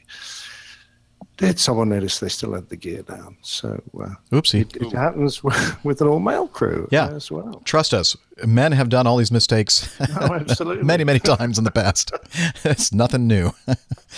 um, yeah. Uh, in fact, even today, I mean, I was on this last trip that I flew. Um, the airplane that we were in apparently was heavier than what we thought it was and what the paperwork said it was because it was just, so- you know, wasn't performing very well as it got higher up in altitude. And it's like one of those things where, you know, the first officer and I are looking around thinking, okay, what did we forget? Did we, okay, the gear's up and all the flaps are retracted and the slats are, you know, everything is where it's supposed to be. But why is it acting like this? You know, it's just sometimes that happens and you kind of have this little tiny thing in the back of your mind going, did we remember to do everything? Is there, what is it that's really obvious that we're not noticing? And in this Well, case, there- it was just fine. There, there are checklists, and if you don't follow the checklist, then you tend to miss things. Yep. And unlike, uh, I, I don't know about the uh, 320 or 321 or uh, 319, but I can assure you on our airplane, if the landing gear's out, you're going to hear it. Yeah, that's true. On our It's airplane, the, loud. the wheels, uh, the nose wheel is basically right in between the first officer and the captain. You know, like right right below us, right about that point. No, now, I think the Airbus is, uh, you know, it's Further back. behind them. Mhm. Yeah, it's, it's a little bit behind them. So I don't know if they would hear the rumbling, but I don't or, know. or feel the rumbling, or under, you know, hear anything abnormal. So I can't really speak for that airplane. But uh, on air, uh, on our aircraft, we'd absolutely know if the landing gear was still up. Yep. Huh? Hold down. Um, what are you saying over there? What'd you say? really loud in here. Now, Matt D in the uh, chat room is asking, uh, he, obviously, uh, yeah, the doors uh, might have been damaged, but he says, uh, but not the gear. It's rather steady. Well, you're quite right. All the, the major mechanical components of the gear are pretty good, but there's an awful lot of uh, hydraulic pipes that uh, are in that wheel bay and travel down the gear. Uh, to the brakes, etc., that aren't stressed necessarily to be hurtling around at uh, 400 knots. So uh, there is a chance, of course, you could uh, dislodge hydraulic pipes uh, and end up losing the brakes, for example. But it, it sounds like they got away with it quite well. Yeah, and James asks in the chat room, um, you know, isn't there an alarm that goes off? And no, usually it's so obvious that uh, you know the gear is still down that we don't have any kind of a warning system to let us know. You know, hey dummy, you're you're way up high and you're several minutes uh, from takeoff and your gear is still down. Let me tell you that you're doing something wrong. On the other hand, we have alarm systems that do warn us when we're coming in for landing and it goes, okay, we're this far above the ground and the gear is not down. So now I'm going to start warning you of that. And Landing gear. Yeah, landing gear. Landing gear. Or in the old days, it would And just even be a, general aviation aircraft, a lot of times that have retractable gear will have an alarm system too. It's a really annoying Mhm. buzzing. that. That reminds me of this. you'll know. You're like, ooh. okay. That reminds me of a story that somebody told. I don't know if it's true or not. Uh, back uh, uh, World War II days, um, an air, a guy was coming in for landing and uh, landed gear up, and they were interviewing him after the fact, saying, "Well, didn't you?" Uh, didn't you know that the gear was wasn't down? And he says, "No, this obnoxious noise was like distracting me. I didn't, I couldn't think." well, that was the noise that was supposed to warn him that the gear wasn't down. So, Exactly. yeah, Now, uh, the Airbus also cuts, works a uh, lights out policy so that when everything's in its right place, and it's, it's one of those temporarily moved things, lights are all out. So when you glance around and do a scan, you scan around the cockpit. If you see something illuminated, you always look at it and make sure it's either a temporary condition or it's supposed to be like that. So uh, the fact that they had three green uh, gear lights on the panel in front of them uh, should also have been a bit of a giveaway. Hmm. Oh well, you know it's it's been done before and it will be done again, unfortunately. But um, luckily Much it was. Much more likely to come in with a gear up uh, than Yeah. it is to get leave That's gear true. I mean, if it if it was going to be one of the situations or the other, I would rather it have the gear down and Yeah. divert. and let's try this again instead of coming in and forgetting to put the gear down. That's I mean, they did realize they were, you know, burning through too much fuel, and they had to land and figure that much out. So And Miami Hick uh, makes a good point. You don't really need a warning system for the landing gear up because uh, you can tell that you landed with your gear up because it takes full power to taxi to the gate. Ba-doom, The only thing I'm going to say is when you, if if you ever end up in this situation, when you realize what you do, don't reach across and select the damn things up now, because you've just been done all sorts of possible damage to it, having oversped the gear for such a long time. They're down and locked. Leave them down and locked. Go back and land. Don't risk cycling them now, when you might end up crunching doors and doing all sorts of dreadful things and not get them back down again in a safe order. So uh, just leave them down and go and land. That's right. Keep what you have. Yeah. Uh, and finally, in our news folder, uh, a cl- the, the headline from the New York Daily News Clash between Delta Airlines pilot and flight attendant delays flight at LaGuardia Airport. And then they continue a Delta Airlines pilot and a flight attendant flew off the handle Monday at LaGuardia Airport, causing a two hour delay, sources said. The 54 year old pilot, that's age discrimination, I think, right there. The 54 you know, year I'm actually I'm actually kind of impressed that they didn't mention the age of the women pilots in the last story. Yeah. That is interesting. A glaring omission there. I bet they were probably young. I don't know. Uh, Over the hill. yeah. Uh, the 54 year old pilot had a dispute with a 26 year old flight attendant prior to takeoff aboard the plane bound for Portland, Maine. So I'm thinking to myself, wait a minute. LaGuardia, Portland, I don't think that this airline flies from LaGuardia to Portland. And it doesn't. It's the uh, regional carrier that it has an agreement with. So it's it was not Delta Airlines. Although, if you fly on this airline from LaGuardia to Portland, you'll think that because your ticket says Delta and everything that you look at says Delta, the uniforms kind of look like Delta uniforms. But guess what? It's not Delta. It's a connection carrier and affiliation with Delta. But regardless, this should not have happened when you have an uh, argument or a disagreement with one of your fellow crew members. You don't. Uh, this is not performance art. You don't do this in front of the passengers. And apparently, he called her a piece of uh, fecal matter. And uh, apparently, another source said that his conversation was racist, inconsiderate, and unprofessional. So they don't mention the races of these folks in here, but we can all kind of imagine, uh, you know, what the situation was. And it's just like unfortunate that this kind of thing happens, whether it be crew members or passengers or both. Um, but uh, many of you sent in uh, feedback regarding this as well, so I thought we'd just quickly mention that in the news segment. Anything to say about this, folks?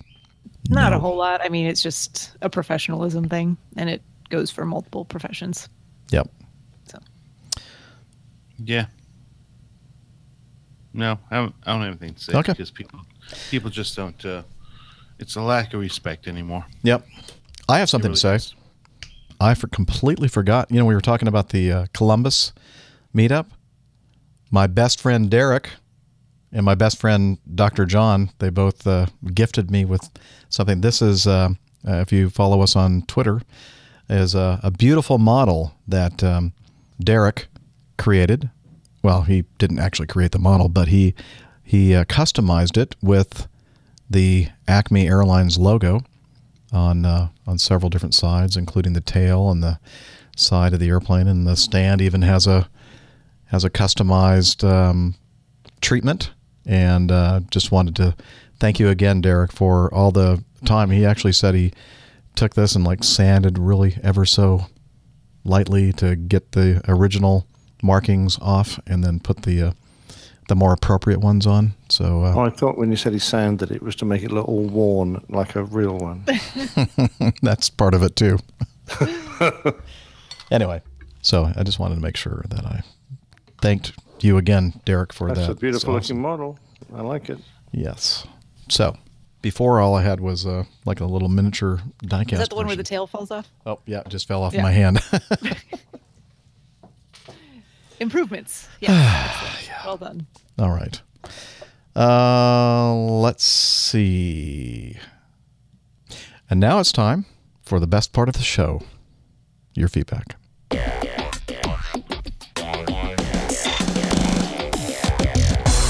Captain. Incoming message.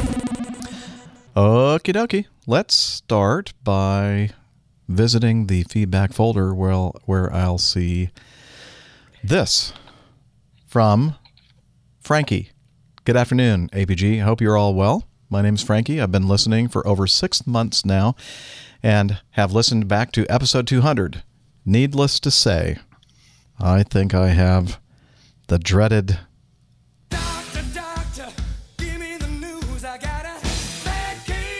APG syndrome.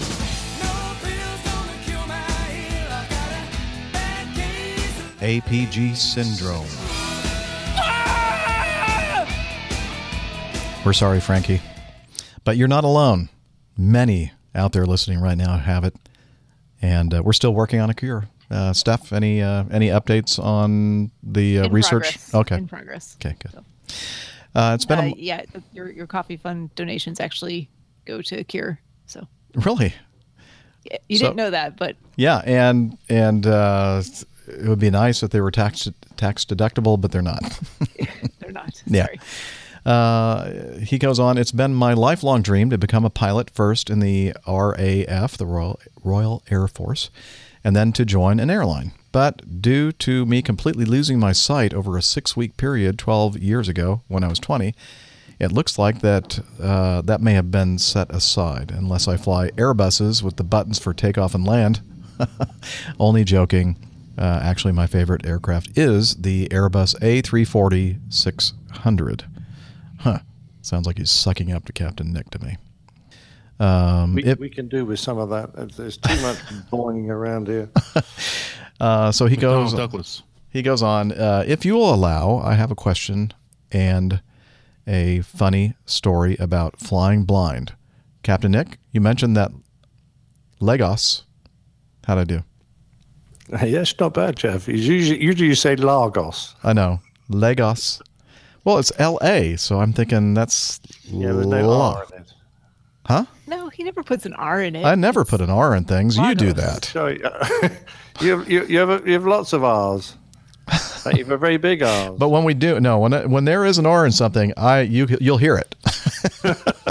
but in this case, I, I never say I say Legos or something like that, but not not an R. Yes, you do actually. Yeah. Le- yeah, Lego. So like, leg, building bricks. Legos uh, is your favorite, least favorite place to visit. Why is this? Back to his feedback. Um, so, Nick, why is Lagos your least favorite place to visit? And and now Lagos? I just want, yeah, that that place, and Lagos. Um, and, and just remember that uh, there there could be some people listening uh, Well, that exactly may take offense to it.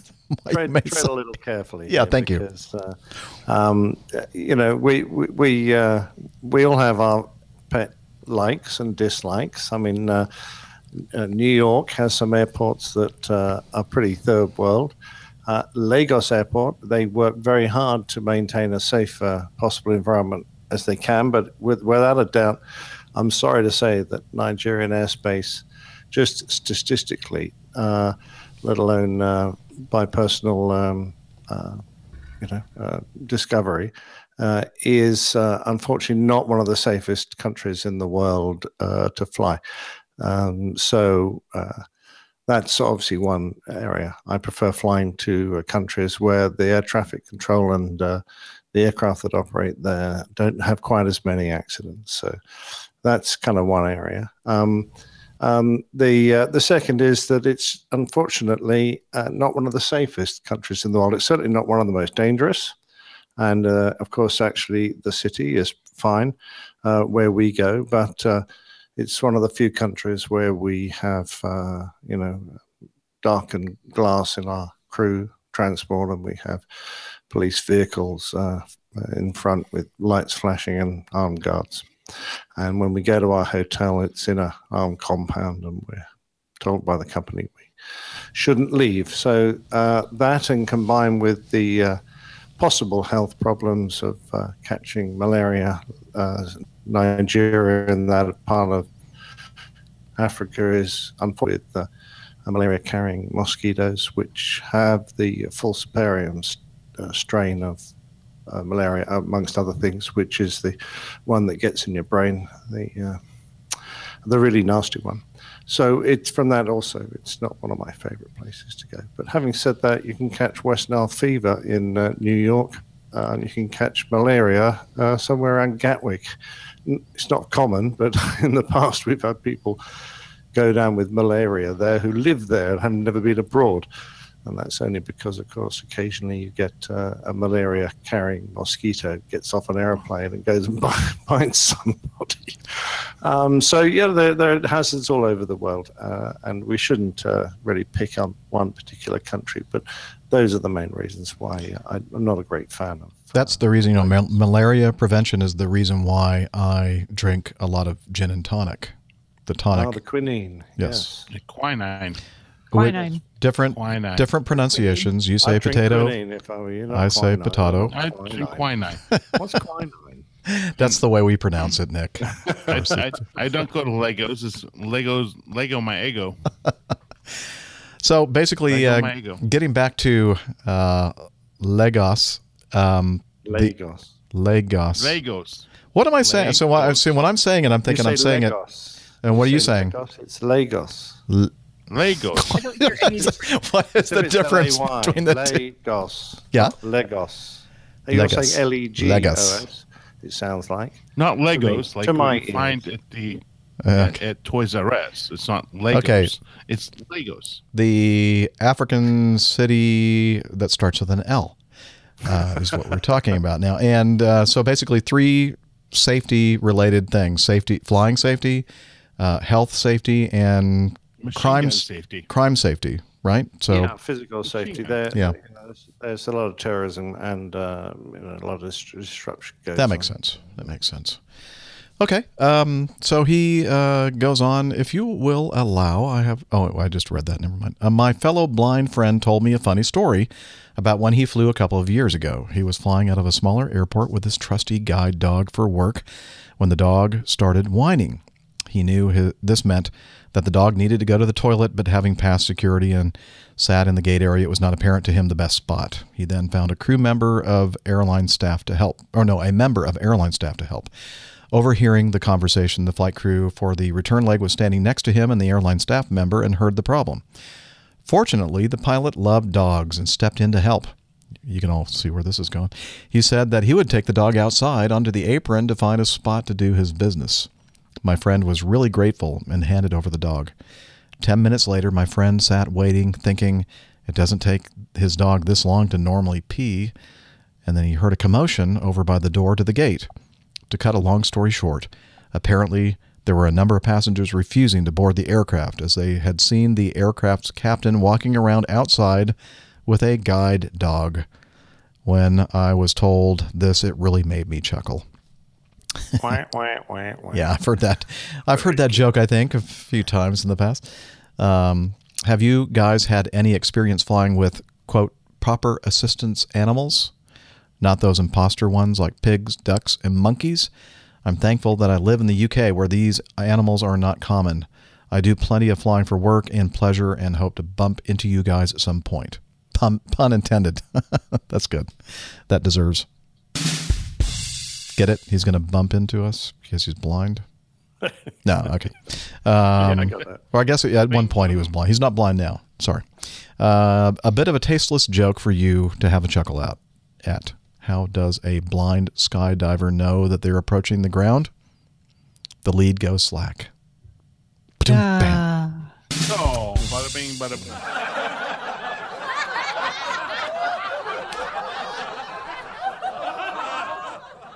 Okay. Did I miss something in there because it, um, he uh, Frankie mentions he went blind uh, at twenty. Uh, did he regain his? Well, I don't know. That's what I'm assuming from this, but I don't know. Maybe I misunderstood. Uh, he said he went blind, totally blind for six. Where is it? I'm trying no, to find over it. a Oh, six, over a it took period, six weeks for him to go totally blind, and that was twelve years ago, I think. I, Oh, so so he's still completely blind then. I think he may be. So, uh, Ah, okay. so I think he's, I think he's perfectly entitled. To, otherwise, would be very tasteless jokes. And it would be very tasteless of me to read them on a podcast like this one. So- but I think you can get away with it. You can get Yeah. away with it here because it's Frankie. yeah, Frankie. Frankie told me to read this. It's his fault. Yeah. He says And, that um, he's I'm from. Uh, sorry, you didn't get a chance to to uh, fulfill your lifelong dream, Frankie. It Yeah. sounds like a, a tragic moment in your life, but by the looks of it, you've certainly uh, regained your sense of humor. absolutely, you have a good sense of humor, and we do appreciate that. Um, he's from. Is it Reading, just outside London? Yeah. Yep, yep. Yay! I got it. Here, where's my bell? I could look on my soundboard, but it's much better to play the real one. There we go. Very nice. Okay, moving on. Ross in England. Hi, Team APG. Hope you are all well. Now, I have to confide in you that he sent this back on the 3rd of July. I think his chocolate may have melted. Then. Uh, yeah. So- or been consumed. Sorry, Ross, but we're going to read it anyway. Uh, hope all of, all of you are well. This is uh, hopefully a simple question, but contains critical travel advice. We've let Ross down. Uh, we, we're traveling to the U.S. in the next few days. He's probably back by now. and have been asked to bring vital supplies to our relatives in the form of many bars of British chocolate. These are essential goodies, along with digestives, which are biscuits. Translate, translated, this means cookies. And PG tips, which is tea of the bag variety and not iced and sweet. Fortunately, I have been I haven't been asked to bring Marmite, which is the yeast extract we spread on toast like jam. But when I say jam, I mean jelly. Although jelly in England is a sweet gelatin product we eat for pudding with ice cream. Although, do you guys say pudding? I probably should have said dessert. it's so confusing, isn't it? I'm lost. Yeah. Just like totally- okay, so we're But your food. pronunciation's wonderful. Well, thanks. food. Are you I making that fun of me again? My pronunciation? No, no, it's all perfect. Oh, okay, good. I'm comment. I'm, I'm congratulating. oh, thank you. I thought you were being sarcastic again. No. okay. Uh, I thoroughly recommend Marmite on chips to the APG community, although when I say chips, he goes on and on. I mean English style overgrown French fries, not American chips, which we call crisps. Hey, tomato, tomato. So, my question is what temperature is the cargo hold kept at? Uh, is it similar to the cabin or perhaps cooler? I'm trying to figure out if the chocolate will melt or not, and if I can eke out an excuse to eat it all before we get on the plane. Thanks, guys. Any tips? Much appreciated. Well, you know, we're going to give it to you a little bit belated, but it is my understanding that most of the cargo bins in airliners are not heated, or if they are, they're not heated to a like a, a, a comfortable temperature for a human. Uh, and it- it- usually there's uh, one or two that are, uh, because we have, uh, for instance, on the airplane that Dana and I fly, the uh, number one bin uh, does have some heater blankets, so that that's where that's where we put live animals uh, when they're traveling as cargo. Uh, we don't want to put them in any of the other bins because they could end up being um, what, what would Popsicles? uh, or a- Popsicles? A, a, a, a pet petsicle. Petsicle, popsicle, Yeah. pepsicle, A popsicle. catsicle, a dogsicle. Yeah. So, uh, and I, I'd imagine it's probably similar in other aircraft. Uh, Captain Nick, how about yours? Are they all heated to some extent, or? Uh, well, they they get um, they get the exhaust air from the cabin in the Mhm. main cargo holds, which is uh, obviously by the time it gets down there is cooler than above. So it's certainly not uh, it's not freezing down there. But the uh, only in our aircraft, although other Airbuses differ, um, the only cargo hold that is heated is the bulk cargo hold, which is like the uh, trunk, uh, as it were, if it was an American car, or the boot, if it was a British car, which is where we chuck a lot of stuff that's kind of loose and uh, uh, we don't uh, put in containers. It just goes in there loose and is, uh, you know, held down by webbing, etc. Is that like toward the uh, the back part of the airplane? That's the final, the final, the most rearward cargo hold. And that one we have heaters in, and uh, if we do carry live animals, that's where they go. Uh, and it's they're not just chucked in and netted down. Actually, there's a whole list of regulations required for us for two four fill, and uh, I'm always involved. I know they'll feel like don't. I can go down to the back alley and shout, "It's okay, Fido. You know, we'll keep going, mate. It's only another five hours." um, but no, we can uh, we can keep them nice and warm. We try not to get any frozen tacos down there. You know Uh, what? I can speak with I can speak with authority. Frozen taco. Oh, Poor taco. poor taco. I, I can speak with authority. It's the exact same thing on the seven six.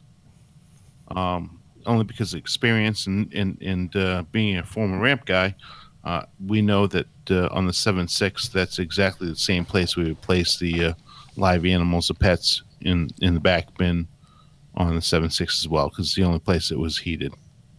So I guess the uh, the the bins that are not specifically heated with heating blankets and that kind of thing, you could say are maybe more like a cool cellar temperature or something like that. They're not. Uh, beyond cool cellar. I Oh, mean, okay. You're talking ambient air, you know, ambient air outside. I mean, there's been several cases of documented freeloaders that fall asleep in the bin Mhm. Without saying anything more than that, but uh, that have ended up in locations that they shouldn't have been, baggage loaders that uh, uh, end up uh, really cooled off because you, you'll get into the, you'll probably get into the, the uh, 30s, even into the 20s in the bins. It gets pretty cold up there. Mhm. So, not heated, and the ambient air temperature will affect the bin completely. But certainly, our luggage never comes down with it, it frozen. I mean, it's No, no, no, no, no. I mean, it's So you know, it's- it's it's it's above gonna freezing down Yeah, it's- it's above freezing, but certainly it's it's not going to be uh, it's not going to be comfortable temperatures. No, it's not exactly first class conditions down there. not exactly. Now, uh, in in uh, stark contrast to those uh, people that uh, try to catch a ride on an airplane and they end up in the uh, landing gear bay, where it is not only not heated but it's not pressurized either, and you know the, there have been a, a handful of cases where people have actually survived. I guess because it got so darn cold, they kind of went into a state of suspended animation, and uh, and usually the the younger, uh, more fit uh, folks who have managed to get themselves into these situations uh, sometimes actually survive if they don't fall out when they when they lower the gear. Gear That, that's happened a few times too, which is not Oops. pretty. Messy. Yeah, a little messy. Yeah. Kind of like a frozen taco. Miami Hicks, they're saying that last time he was on a Mad Dog, he took his uh, his pet with him, and he was able to feed him during the flight by dropping peanuts through holes in the floor. Uh, no. And he also said if the flight was on a 787, the chocolate would definitely melt. Yeah, everything will. Those- Those hot batteries. yeah. That's one. That's one of the the pluses of having those hot batteries. kind of warms everything up. That's right. That's true. Toasty. Okay, uh, Nick, not Nick, sir. not Nick Anderson, but uh, Nick Nicholas Griffith writes in and says, "Oh, he's also um, calls himself SoCal Nick, so he must be." Wait a minute, he says that he's in Northwest Arkansas. Uh, Maybe he was originally from Southern California. Anyway, uh, a humid hello from Northwest Arkansas to you, Captain Jeff, Dr. Steph, Captain Rick, Captain Nick, close enough, Captain Dana, and all of the APG community. I've noticed that most, if not all, the MD 88's Acme flies into X ray November Alpha, which is Northwest Arkansas Regional, um, here are equipped with new LED landing and fuselage lights. Have you flown aircraft equipped with these new lights? What's your opinion of the light system? Thanks for the amazing show you guys do. I'm a proud APG syndrome sufferer. There should be some APG syndrome t shirts. Oh, yeah, you're right. We should do some. t-shirts. If you're going to suffer, suffer with pride. Keep the burners burning and the turners turning. Talons, Douglas. And again, this is uh, now he calls himself XNA Nick, not SoCal SoCal Nick. Um, so yeah, um, many, if not all, Dana of these uh, airplanes, at least the wing landing lights and some of the other lighting. At least I have not been in any that have the taxi lights yet converted to the LED uh, version, but uh, definitely the wing landing lights um, in many of the airplanes that I've flown recently uh, when it's dark outside and you can tell uh, do have the uh, the new LED uh, lighting systems, and um, I I like them. And I'll just say that uh, you know on the MD-80s or MD-88s, the lights are so far out there on the wings, it makes the aircraft look huge in comparison to all the other landing It's aircraft. it's we're compensating. Yeah, exactly. Now, I'm curious, is it like my LED torch where you turn them on with one press, and if you turn another press, they dim? You t- press another press, and then they strobe. You press another one, and they flash SOS, and then you press another one, and they turn off. Is that the way it works? Yes, exactly. I think it's the same company that made your torch, or what we call in the U.S. flashlight. Um, yes. Um, no. No. They, they just come on, and then when you turn them off, they they turn off. Do they penetrate as far as uh, your old halogens or whatever you used to have? That's what she said.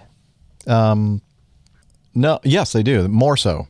Um, they, it, it's a it's a it's a brighter, more intense light. I think. Uh, uh, obviously, those of us f- familiar with LED lighting know that it's a it's a uh, what a colder temperature lighting uh, as opposed to the the uh, other older lights. Um, uh, what's the now? I can't think of the name of the uh, technology. The starts with this. Sodium. Um, actually, inc- incandescent, I think, is what we're still using on the on the uh, taxi lights. Um, Really? Well, maybe not. Maybe maybe it is halogen, but they have a kind of a um, a warmer temperature to them, uh, more of an orangish kind of uh, look to them. Not orange, but you know what I mean, more yellowish light. And the um, and the LED lighting is warmer temperature. Yeah. yeah, and the LED lighting is much more, you know, looks more blue, uh, white uh, than. Uh, but I, I, I like them um, much more so than some of the new LED lighting we see on the runways. Um, although uh, they've kind of worked all that out uh, to kind of lower the intensity. I, uh, Nick, were you flying when they first came out with the LED lighting at some of these airports? It's like, wow, could you turn them down? Absolutely. I quite like them now. They may measure the same number of lumens, uh, but uh, they are quite piercing. I find I actually quite like them when they're at the right intensity because they're they're small and they're bright and they're very precise. Mm-hmm. Whereas the older lights were a bit softer and a bit the, the glow spread out a bit more. But you feel like you can really sort of very clearly discriminate the runway with uh, LED runway lights. But uh, no, I've never landed with LED lights on the aircraft. Uh, I'm curious to know what that, what that must be like. I've flown past several because, of course, uh, the the bin liner has got uh, LED strobes, doesn't it? And LED beacons, so they're pretty bright. Uh, Orson in the chat room says not very good for HUD though. So I'm wondering, does that somehow interfere with that technology? Don't know. Don't know. Don't have a HUD on mine. Uh, we don't either. Do you have a windscreen? We do have a windscreen. Uh, otherwise, it gets really, really windy. You end up with my hair job. You I up just with my hair I- job right here. See? I just yeah, I just assumed you guys had helmets and goggles. Is that why? Is that why you gave me the leather helmet and goggles, Captain Nick? Thank you. He was concerned about your health and well-being there. You wanted to keep you warm, Jeff. Thank you. know, Cozy cold and- approaches. He really does love me. I know.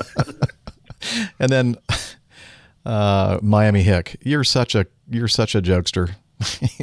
when will the Mad Dogs upgrade from lanterns to LED?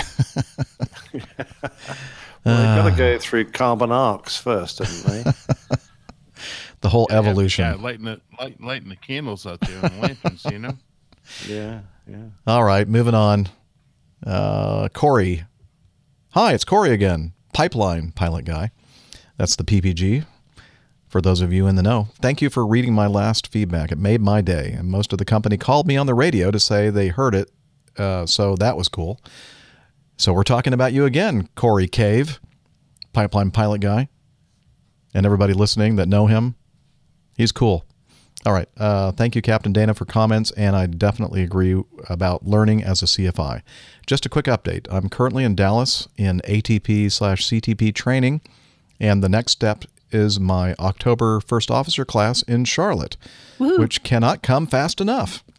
Although I'm a Boeing man, I find myself knowing more about the Airbus systems in this class because of Captain Nick's systems rants.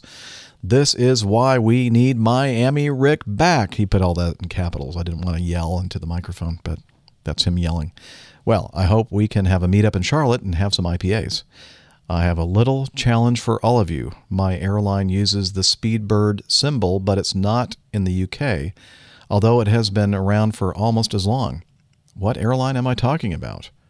Well, it's back to studying for my written, but I wanted to say hi and wish me luck with this 1455 question question bank. Uh, oh, also, congrats, Dr. Steph. I guess, I guess he's you. talking about your uh, recent engagement. And he says, Thank you, Corey Cave. P.S. Since I think Captain Nick conveniently stepped out of the room during my feedback, Boeing! Disclaimer I wrote this on my cell phone again. That's okay. We're, not going to hold that against you. And he used, by the way, the uh, feedback feature of the app on uh, whatever type of phone he was using. I'm not sure what kind of phone it was, but anyway. Um, so, who wants to tackle this one? I know the answer to his question. I think Okay. you could tell me if you agree. Um, is he talking about the airline Piedmont that has the little bird symbol? I don't know. I don't know if that's referred. to I don't know the answer. The Speedbird. That's my guess. Oh, the Speedbird symbol. Oh, see, I thought, you know, when he said Speedbird symbol, I thought he meant this Speedbird call sign, but you're right. It's a Not symbol. the call sign, but just a. It's kind of a picture of a bird that looks like it's moving quickly. I I think you're right. Piedmont, although Piedmont's not around anymore. Well, as a regional, it is. Oh, that's right, it is. Okay. Maybe you're right. Corey, you'll have Corey. you'll have to uh, let us know if uh, Dr. Steph nailed that one. And um, Piedmont. yeah. I mean, I did all my flight training in Winston Salem, so Piedmont was big up there Mm-hmm. back in the day. Oh yeah, I was thinking of the old Piedmont that ended up be eventually becoming part of. Well, I guess now it's part of American Yep, it was U.S. Air. U.S. Airways, Yeah. and then yep. Anyway, um, yeah. Um, next time we have a well, starting in October and on, um, if we have a, a meetup in Charlotte, or we don't need, need to have a meetup, but uh, it'd be kind of fun to meet you. Mhm. We'll let you know. Yep. Let me know. I'll be around. Yeah, I can I could tell you some more stuff about the Airbus. Yeah, Nick would be happy to inform you some more, do some more of his system rants. You yeah. I don't know if I've ever heard uh, Captain Nick actually rant about the Airbus systems, but I don't know. Maybe I was not paying attention. I'm merely Does- trying to inform. Does Inform. Captain Nick speak French? Um, I don't know. Do you? I don't think he does. He can say He speaks air. He speaks Airbus, obviously. So Franglais. Yes, I can do Franglais, Franglais. yeah. What is this? Franglais. This is my friend. We'll have two beers. This is my friend. He has the money. Yeah, deux bières, s'il vous plaît, mon ami, votre pays. There you go. That's all you need to know. there you go. Perfect. and how about where's the toilet? That's another one. It's probably handy. Mm, Où possibly. est la toilette? I think you're allowed to piss in the No. streets. Donde Où est la baño? toilette? Cares about. Donde baño? I don't think cervezas más finas. that doesn't sound like. Oh no, this does not sound French to It's me. español. okay, thank you. All right, continuing. Uh, Frick. We haven't heard from Frick in quite some time. He used to send us feedback all the time. Frickin' frack. in South Africa. He says, since I've moved to Cape Town, I'm uh, I'm uh, frequently closer to Cape Town International. I've noticed that the wide body aircraft come in lower than the narrow body aircraft. Does the glide slope differ between the two types? And so I'm thinking, hmm, scratching my head on this one. I'm thinking, I want, you know, I'm thinking it's probably an illusion.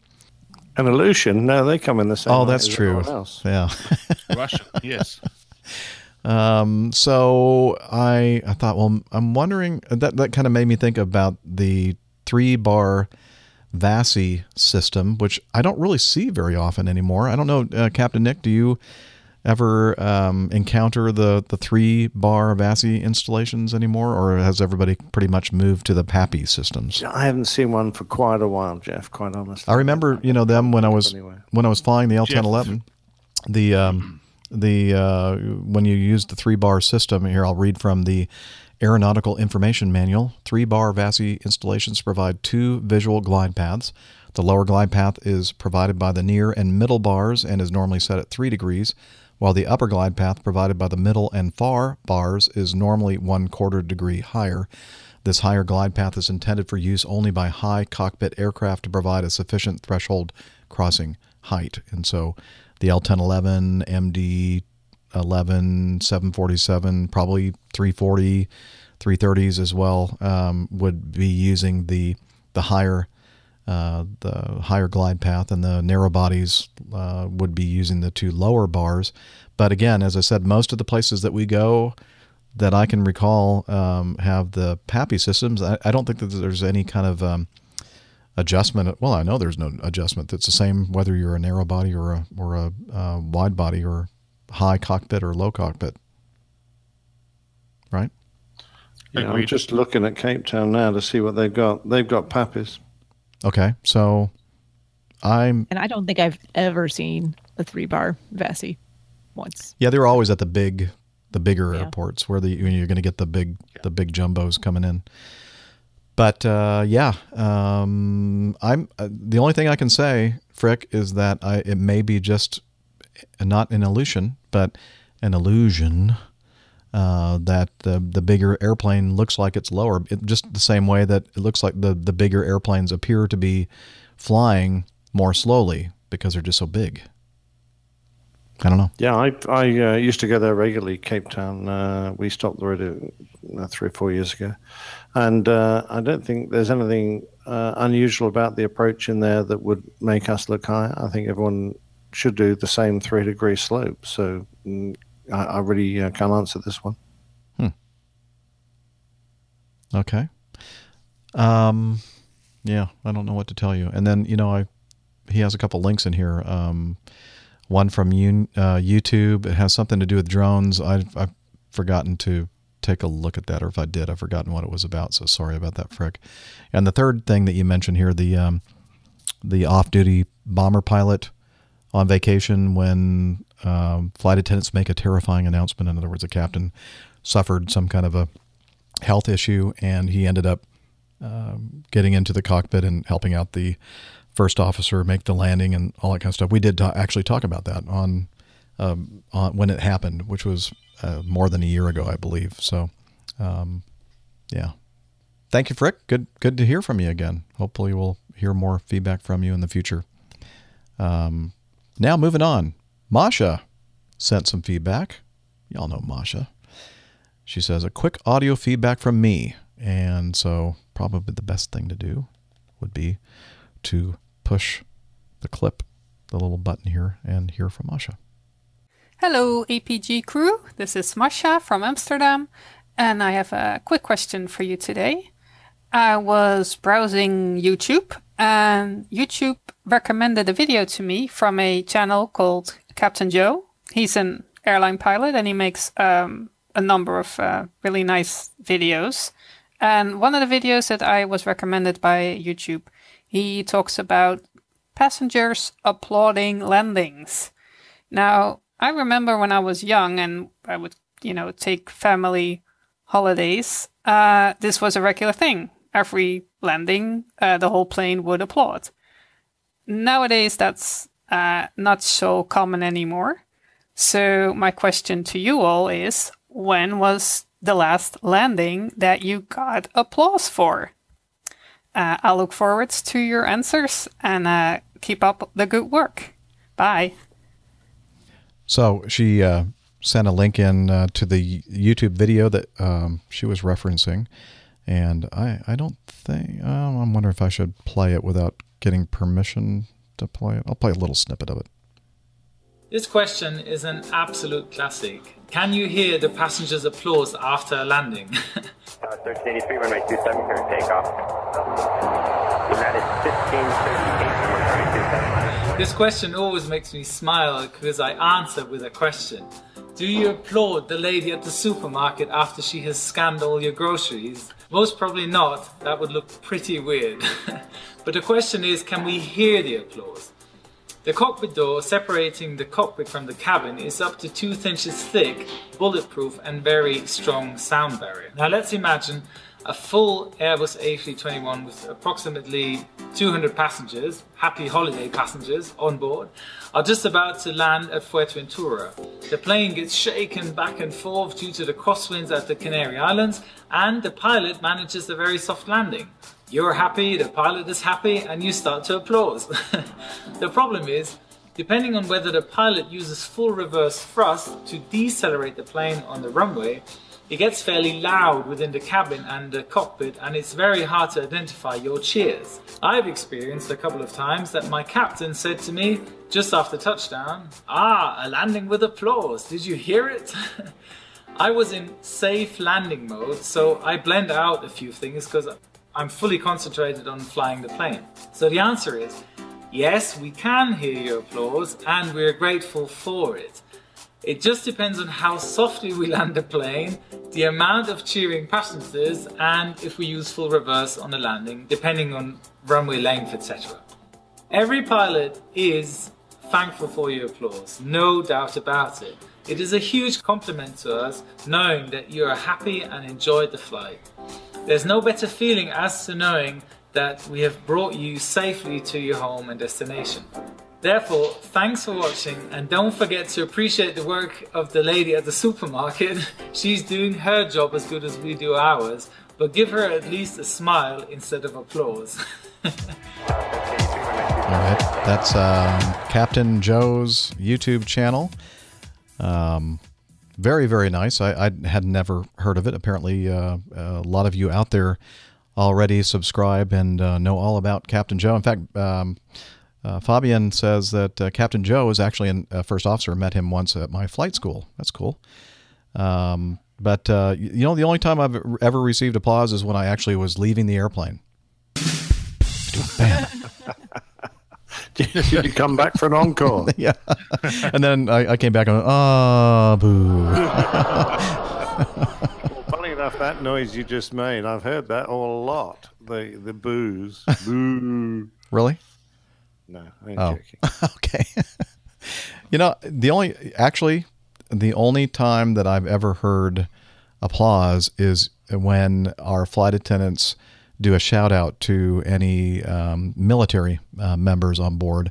Uh, and it's our company's way of kind of acknowledging uh, those who serve uh, in and defend our country in the military. And usually that that uh, brings up a, a, rounding or a resounding uh, round of applause that we can actually hear through the cockpit door. And of course, we usually up front think, well, that was just a, a little bit of a belated uh, reaction to our wonderful landing. Just kidding. No, we we understand what's happening. so, anyway, I mean, uh, to be fair, uh, the the the people at the front of my airplane uh, who pay an awful lot of money for their seats, they're unlikely to applaud because they would consider that something the proletariat would do. Oh. The proletariat are sitting so far away that they would actually have to applaud, drum their feet, smash all the crockery, and do other heinous acts for me to have any clue that there's something going on down the back of the airplane. So, in your mind, every single time you land, they're applauding. No, in my mind, I'm the only bloke in the airplane. there you go. yeah, self preservation. Exactly. I understand.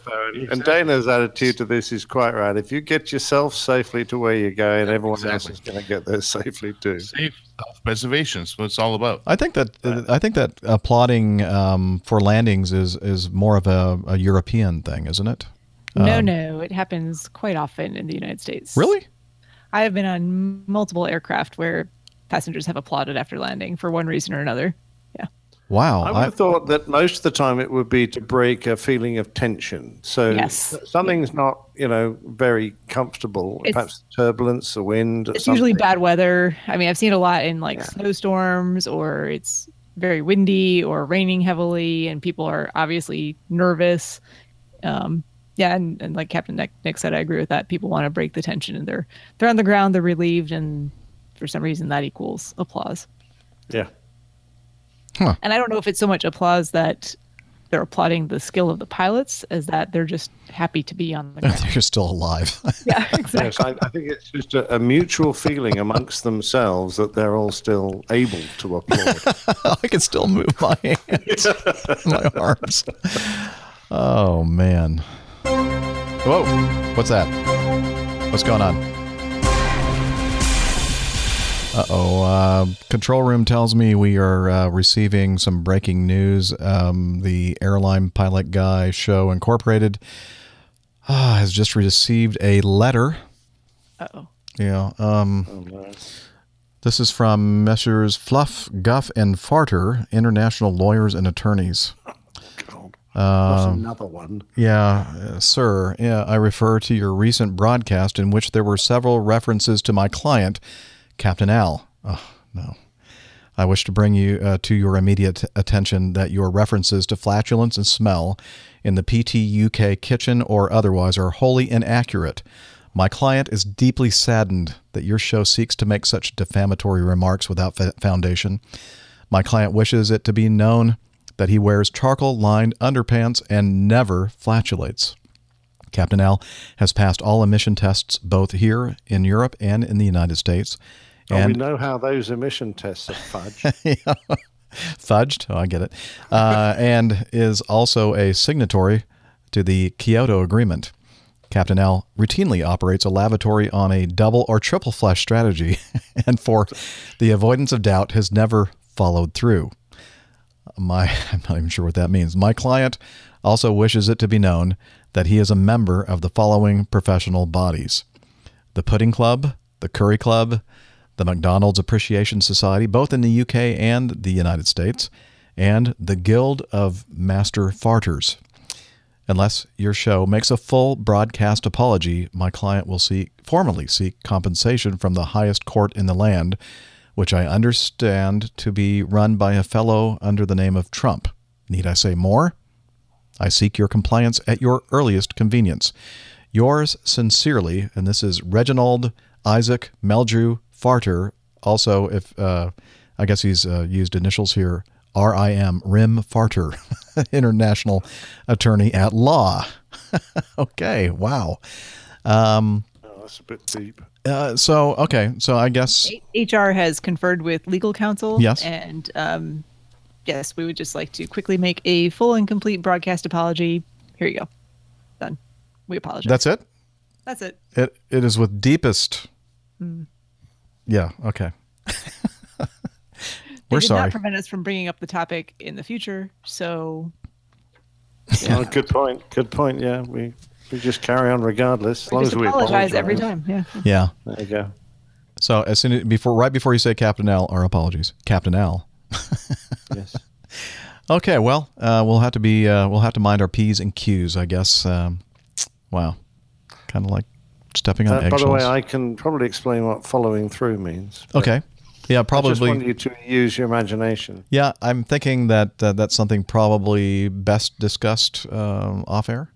Yeah. I- Okay. I, would say. So. okay. Or APG After Dark. Yeah. Okay. Great. More reason for you to watch the video version of this.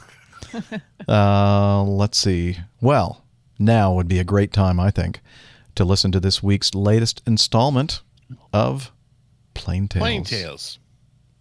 Thank you.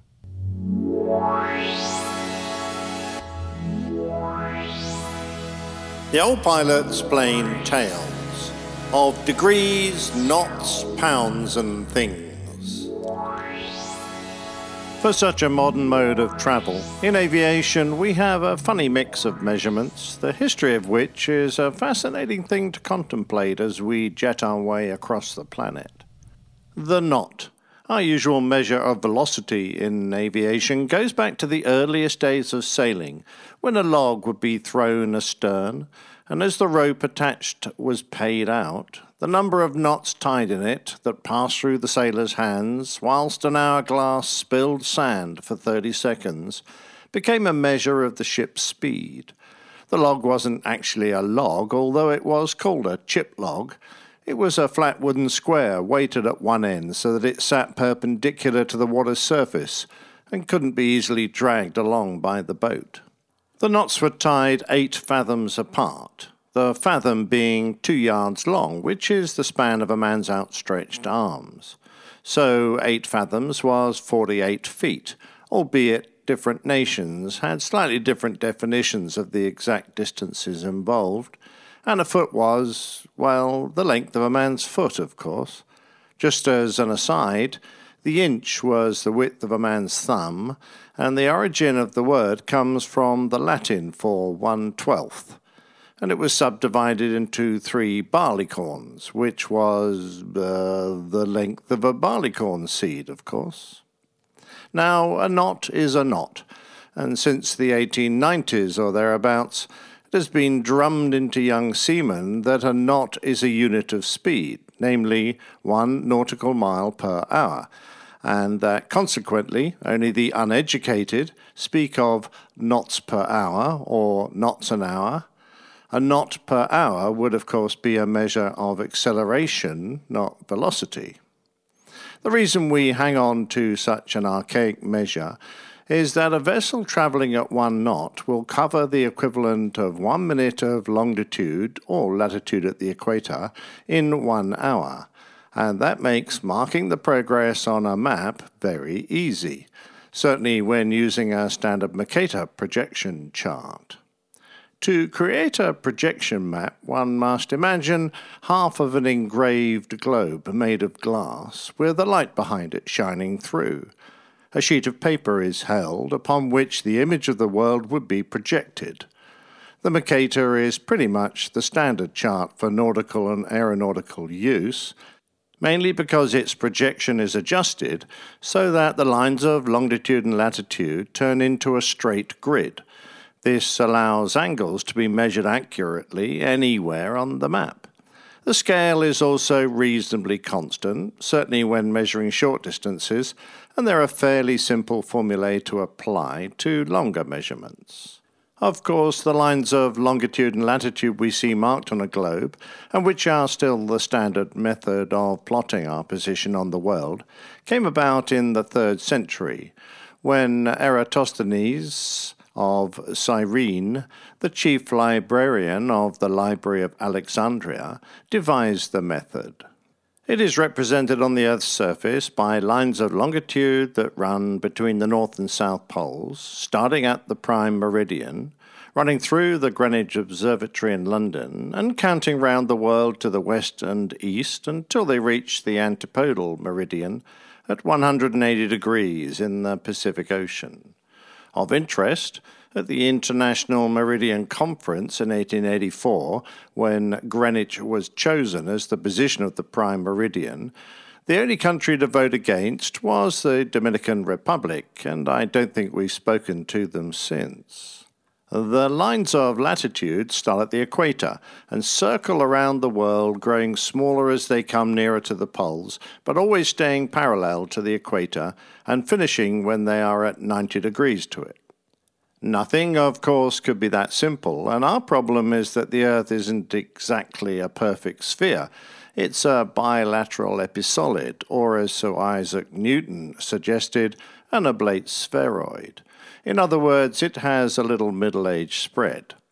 Luckily for most of us, we can usually ignore the equatorial bulge. Longitude and latitude are divided into degrees and then subdivided into 60 minutes, each of which is, at the equator or on a line of longitude, one nautical mile long.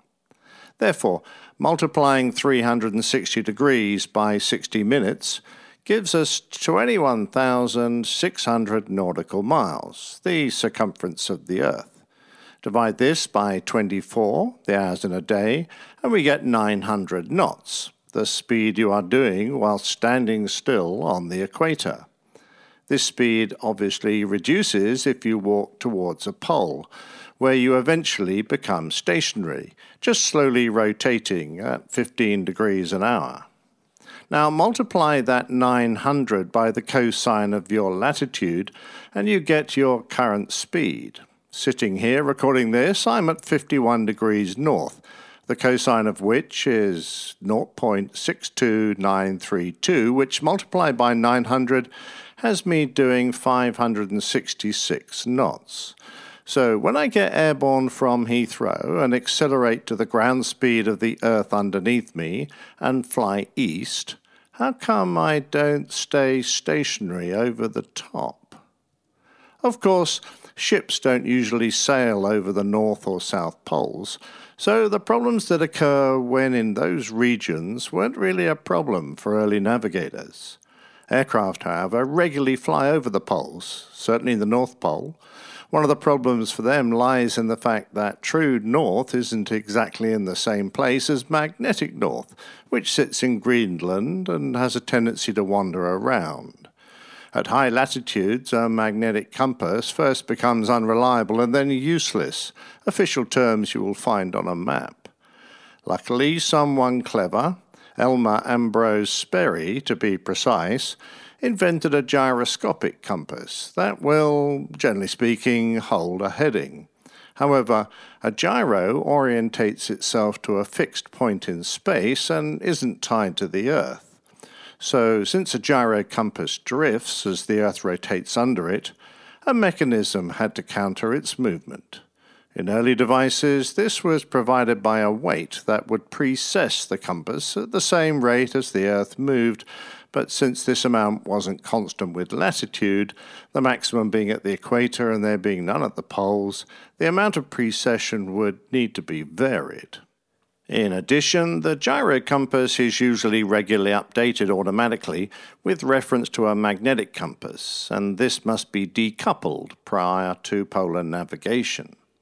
Mr. Sperry overcame many of these problems so that aircraft could have a true north reference and could navigate over the poles using a simple square grid map orientated to the prime meridian until they came far enough for their compasses to be usable again. Nowadays, we still use grid navigation, but our headings are maintained by inertial reference units and global positioning systems. It certainly seems a bit odd using an archaic speed reference, such as the knot, in modern aviation, and the International Civil Aviation Organization has long tried to standardize the measures that are used in different nations. This started as far back as 1944, but in 1979, the International System of Units, SI, was accepted as the standard system to be used. However, since then it has been recognized that there are some non SI units which have a special place in aviation and which will have to be retained, at least temporarily. These are the nautical mile and the knot, as well as the foot when used in the measurement of altitude, elevation, or height only. Of course, many countries have opted out of the ICAO recommended practices and don't even use the alternative option to the SI units. Mind you, I'm pretty sure that the only country in the world that still uses the primary ICAO unit for height of meters instead of feet is China. Both the UK and the USA have their fair share of deviations from the ICAO list of standard units. The UK strangely still measure their runway lengths in feet, but their visibility in meters. Even more strangely, in the US, both runway length and runway visual ranges are measured in feet, but visibility is in fractions of statute miles. I have to ask where do statute miles appear in other aviation measures, and if choosing to use a mile, why not a nautical one? Of course, the use of many units have grown up from habit and a natural resistance to change. After all, the pound is still standard in the States, whereas it has been replaced in most other countries by the SI unit, the kilogram, which is divisible by 10, and converting into tons is a simple matter of moving the decimal place. The pound, comprising units numbering 16, 12, or 14, depending on where you live and what you are measuring, is not nearly so convenient. The pound weight descended from the Roman libra, a term for a set of scales or a balance. which is why a pound is abbreviated to LB. After independence, the United States customary system was adopted, which was basically the same as the English units. However, the British units were overhauled into the imperial system. It wasn't until the late 50s that they came together again in the International Yard and Pound Agreement. However, in many areas, such as the military, science, medicine, and some government and industry sectors, metric units have been adopted, but aviation in the United States has yet to catch up. I can, to a certain extent, understand resistance to change, but I have flown different aircraft that measure engine thrust in actual thousands of revs, percentage of full power, and EPR. I've got used to hydraulic pressure in pounds per square inch and in bars. Weights in pounds, kilograms, or tons, and I still fly in airspace measuring my height in either feet or meters. I have learned, however, that it doesn't really take too long to get used to a new system. One area where we all tend to agree, though, is the measurement of time. Of course, we still have a potential confusion between Greenwich Mean Time and Coordinated Universal Time, abbreviated to UTC, after a compromise between the original suggestions of CUT, CUT, by English speakers, and TUC, TUC by French speakers and the makers of TUC crackers. It is, however, effectively interchangeable with GMT. The use of GMT was established as far back as 1657 as an aid to mariners for determining longitude at sea. When sailing across the vast oceans, maintaining a constant latitude was relatively simple since it could be found by observing the angle above the horizon of the sun or the charted stars. Longitude was much harder, as it involved a comparison of the Moon and Mars with their anticipated positions at a specific time using a quadrant. This was hampered by the movement of a ship and when the sky was obscured. As a consequence, when crossing the Atlantic, for example, it was relatively easy to establish how far north or south one was, but not when one was about to bump into land. After a number of disastrous shipwrecks, the British government established the Longitude Act, which offered a rich prize to the person who could demonstrate a truly practical method a self educated clockmaker from humble beginnings. In 1773, John Harrison invented the key element for measuring longitude an accurate marine chronometer. His genius in developing a clock that could compensate for all the variables of temperature, pressure, humidity, and movement that occurred during a long journey was wonderfully documented in the book by Dava Sobel and the TV series on the BBC called Longitude. In a twist of betrayal, Harrison never received his prize, but after his death, his son was awarded an equivalent sum by the king. Harrison's original and beautifully crafted chronometers can still be seen in the Royal Greenwich Museum. For the concept of time zones, we have to thank the great engineer Isambard Kingdom Brunel, who, amongst other engineering marvels, built the Great Western Railway in 1840. Before that time, every part of England kept its own time, which varied depending upon the local measure of noon. This made the creation of a railway timetable impossibly complicated, since in Bristol noon was 10 minutes later than London noon. Brunel made the trains run to railway time, based on the time measured at the Greenwich Observatory. Before too long, time signals were being transmitted by telegraph, and by 1855 it had been adopted countrywide. America followed suit, adopting a system proposed by the editor of the Traveller's Official Railway Guide, which separated the US into four zones, one hour apart, and centered on railway stations in the center of major cities such as Detroit, Buffalo, Pittsburgh, Atlanta, and Charleston. The system was inaugurated in 1883 and replaced with Standard Zone Time in 1918. The first practical concept for a worldwide time zone system was presented by the Scottish born Canadian Sir Sandford Fleming. His first proposal for a 24 hour clock system based on a universal day of 24 hours beginning at Greenwich midnight was adopted in 1884, but his suggestion for time zones didn't come about for a while. When the 20th century started, most countries on the earth still used standard time, but only a few used an hourly offset from GMT. However, as communications improved, both electronic and physical, by 1929 most major countries adopted a standard offset. Nepal was the last when they moved slightly to UTC plus 5 hours 45 minutes in 1986. Not all countries use a standard whole hour offset from UTC. North Korea, Newfoundland, India, Iran, Afghanistan, Burma, Sri Lanka, and parts of Australia use half hour deviations, and some, such as Nepal and the Chatham Islands of New Zealand, use quarter hour offsets. China and India, despite the enormous size of their countries, use a single time zone. Over international waters, time moves at a standard one hour for every 15 degrees offset from the prime meridian. In our world on an aircraft, the standard time used is UTC, which since about 1950 has been referred to as Zulu and given with reference to a 24 hour clock.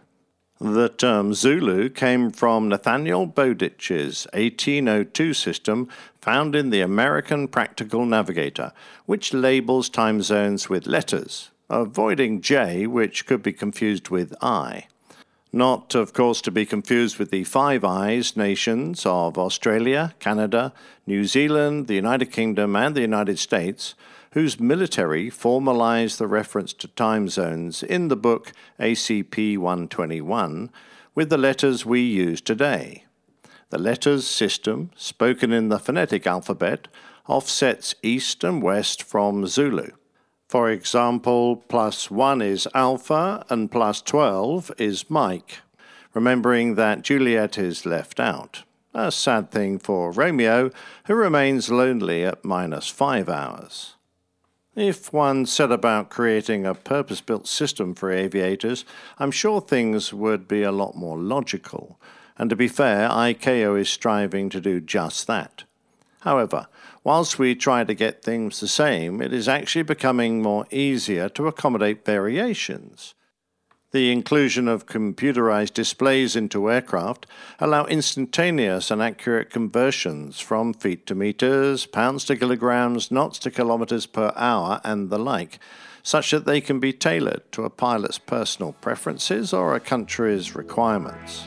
As a consequence, I look forward to the day I can fly at a height of four and a half bananas, a speed of 3,000 apples, and head off at an angle of 37 oranges.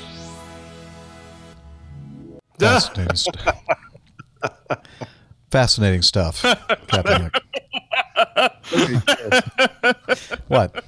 I didn't think it was that funny. I thought it was pretty uh, educational. Right.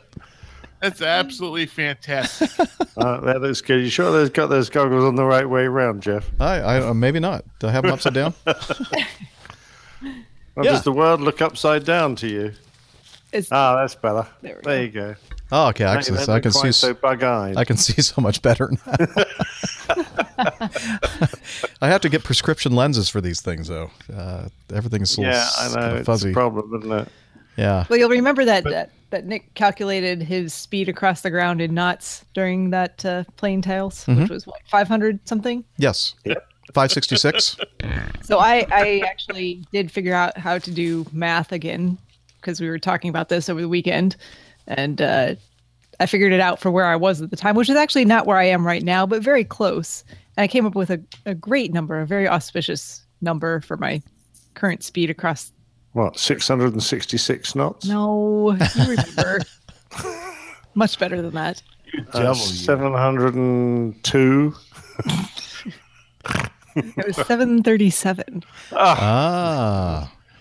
Yeah. A wonderful number. That is a, that is a number. You're quite right. 737 knots. Yeah, well done, Steph. 757 for me. Oh, you go. very. mm. I don't know. Would that make sense? Probably pretty close. I'm a little bit Yeah. further I south. in Asheville, and you're down in. Well, If you're further south, you're going faster. So. Yeah. makes sense. You might be about 20 knots faster. I don't know. There you go. I don't know. Oh, I still can't see. Oh, that's because I, I still don't have my glasses on.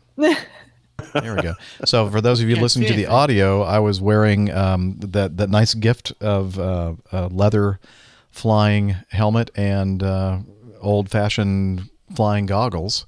What I you know what I normally wear when I'm flying the Mad Dog, because we don't have the open windscreens. Yeah, no open cockpit.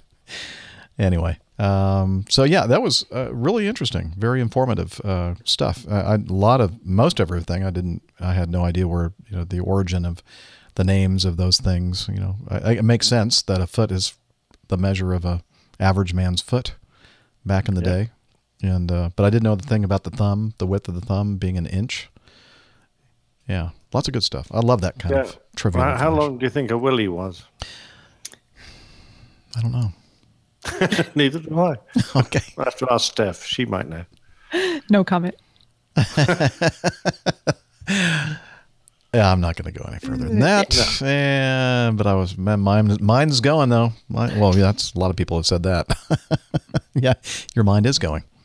All right, uh, let's continue with some more audio feedback. This from uh, someone who has his own outstanding podcast, George Nolly.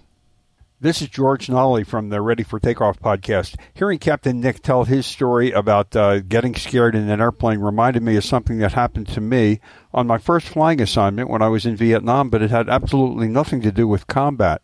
Uh, but first, let me digress for just a second. 50 years ago, when I was in pilot training uh, at Laughlin Air Force Base and, and throughout the Air Force, the, the latrines always had uh, magazine racks on the inside of the of the door of each stall, and they would have flying magazines in there. So I guess that was a way of teaching us how to multitask. We could read about flying while we were doing our business, and I know Dr. Steph is going to say that's a very unhealthy thing to do.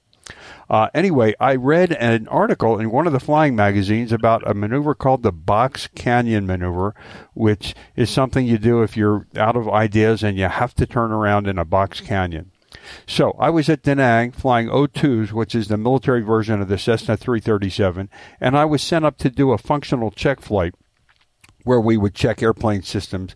We would take off out of Da Nang, which is on the coast, and go out over the ocean and, and do these checks. So I took off on runway 35 right and entered clouds at about 700 feet as I turned off to the east. And uh, with only 300 hours, I, I really felt like a grown up as I was flying on instruments, and it was really cool. Uh, I flew a heading of 090, and suddenly trees rushed up at me that I saw out of my peripheral vision, trees rushing up at me, and I instinctively did the box canyon maneuver, which is pull the nose up as high as you can, unload the zero G's, and then stomp a rudder and let the airplane switch ends. And I did that, came out the bottom of the clouds over the ocean, and then tried to figure out what had happened. And what happened was my compass had precessed. I looked at my whiskey compass, my standby compass, and it was 90 degrees off. And, and, and I had, on a heading of 090, slowly been turning to the left and almost hit Monkey Mountain, which is a 2,273 foot peak on an, on a peninsula that juts out to the northeast of Da Nang. So, uh, hemorrhoids be damned. Uh, learning how to multitask saved my life. Oh wow. Yeah, I've I've seen a, um, compass system precess uh, or completely give erroneous information uh, once or twice in in an airliner, and uh, it's it's kind of disorienting at first. But uh, in both cases, we were, you know, we were not IMC. I can imagine that was uh, that got your attention. Oh, for sure, that would. I mean, uh, I seem to remember the basic compass systems, gyro compass systems uh, I had when I joined the Air Force. The only indication that the magnetic sensor was still feeding accurate information of the compass was that it used to flick a little dot cross. There was a little doll's eyes to flick between a plus and a minus sign, and we call it dot crossing. It was it meant giving uh, it was on heading. If it stuck on either a dot or a cross, it meant that it was trying to push the compass. And at the moment, the compass, the gyro compass, wasn't reliable. But it was such a tiny little instrument, just this tiny little doll's eye at the bottom of the compass, and it, you very rarely looked at the damn thing. So the chance of spotting it if uh, it wasn't accurate were pretty remote. Any uh, experience, uh, Doctor Steph, with um, precessing or inaccurate oh, sure. compasses? In general aviation aircraft, uh, likes to precess all the time. And don't put your iPad right next to your compass either, because then that won't be uh, giving you accurate readings either, and then you'll be very confused. So, this is a downgrade big Earth magnet. Is that right in the iPad? yeah, Yeah. So I've made that mistake too. Here's Steph flying around in circles. Nothing makes any sense. Not getting anywhere. on? But truth be told, the iPad is far more far more accurate. Well, yeah, but I mean, compasses. so I mean, so let's back up. So this was a completely VFR day, like no chance of flying through clouds into any un- unseen terrain or anything like that. But you know, all of a sudden you're just you're looking and you're like, well, that doesn't look right, and that doesn't match up, and what's going on here? Like this this doesn't jive with my knowledge of the local geography and the direction I'm supposed to be heading, and and then you go, oh. The iPad is sitting directly underneath the compass or directly on top of the compass. So, yeah. There you go. That's that's the answer. So you do not recommend that. I do not recommend that. Okay. Yes. Just to be clear. I love the sound of that uh, box canyon maneuver. I mean, doing that on instruments in cloud, that's a pretty impressive uh, feat. So I've got to take my hat off yet again to one of our listeners, in this case, George, because uh, I don't think that would be uh, something I would like to attempt. Yeah. So what do you say? So you pull up and then unload and then full rudder or whatever and Yeah, yeah. hope for the best. Yeah. Never heard of that maneuver before. Interesting. Kind of like a hammerhead stall or something, huh? That's what I was thinking. It sounds like a hammerhead. Like Yeah. you pull up and then you wait for. I don't know. Yeah. It's interesting. I'll have to look it up more. Yeah. Well, uh, thanks again, George, for sending in the feedback. And uh, wow, I mean, he's just cranking out, I think, a couple episodes a week uh, over there at uh, Ready for Takeoff podcast. Make sure you check it out. Um, you know, we talked about, I think it was last show, maybe the show before, about that uh, Chinese family who snuck the uh, the uh, little four year Oh, old the child. child, Yeah. because it was wasn't tall enough to require a Yes. ticket or something along those lines. So Len on Lantau uh, writes in, says, Hi, APG crew. Thanks for putting together such a great show every week. At speed 1.5, I usually make it to Plain Tales before the next one's out.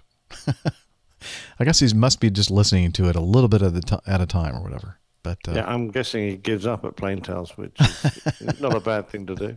no. It's kind of like when people turn off Saturday Night Live after Weekend Update. They listen for Plain Tales and then they're like, man, it's all downhill from here. yeah, after they've heard Plain Tales, they go, no, it's not worth it from now on. Can't say I blame him. Yeah. So, anyway, some thoughts on the case of the Chinese family who thought that their child was short enough to travel for free. Such height restrictions are not uncommon here in Asia. For example, MTR Corporation runs the trains in Hong Kong. Accompanied children under three travel for free. MTR's conditions of carriage do specify that any person over 95 centimeters, which is 3.12 feet, is deemed to be over three and requires a ticket to travel. I just started listening to 281. I hope there will be a happy ending for Dana's MacBook. Well, I think there is a happy ending. Thanks again for the great show. Cheers. Thank Yeah. you. So I guess that was two episodes ago. 280. We must have talked about the about the uh, 120. So if if 95 is 3.12 feet, then 120 must be clo- at least four feet, right? I don't know. Somebody do the I don't math. know. Nick's the one who can do the math. Yeah, Nick with can the- figure that out. The units of measurement now. He can probably do it in his head without even thinking I just kind of glazed over during all of that. It's like feet, inches, meters, kilometers, um, whatever. Centimeters. Yep. Okay. Um, and finally, uh, we have uh, some uh, good news from one of our longtime APG community members, Nick Carson. And I, at first I thought, well, it's a different Nick Carson because uh, it says Nick Carson from Denver. So I thought, what in the heck is going on here? So he says, Good day, APG crew. I have the honor and the privilege to announce with the greatest gratitude to the APG community that I am currently being employed with Southwest Airlines not in Atlanta but in Denver, Colorado.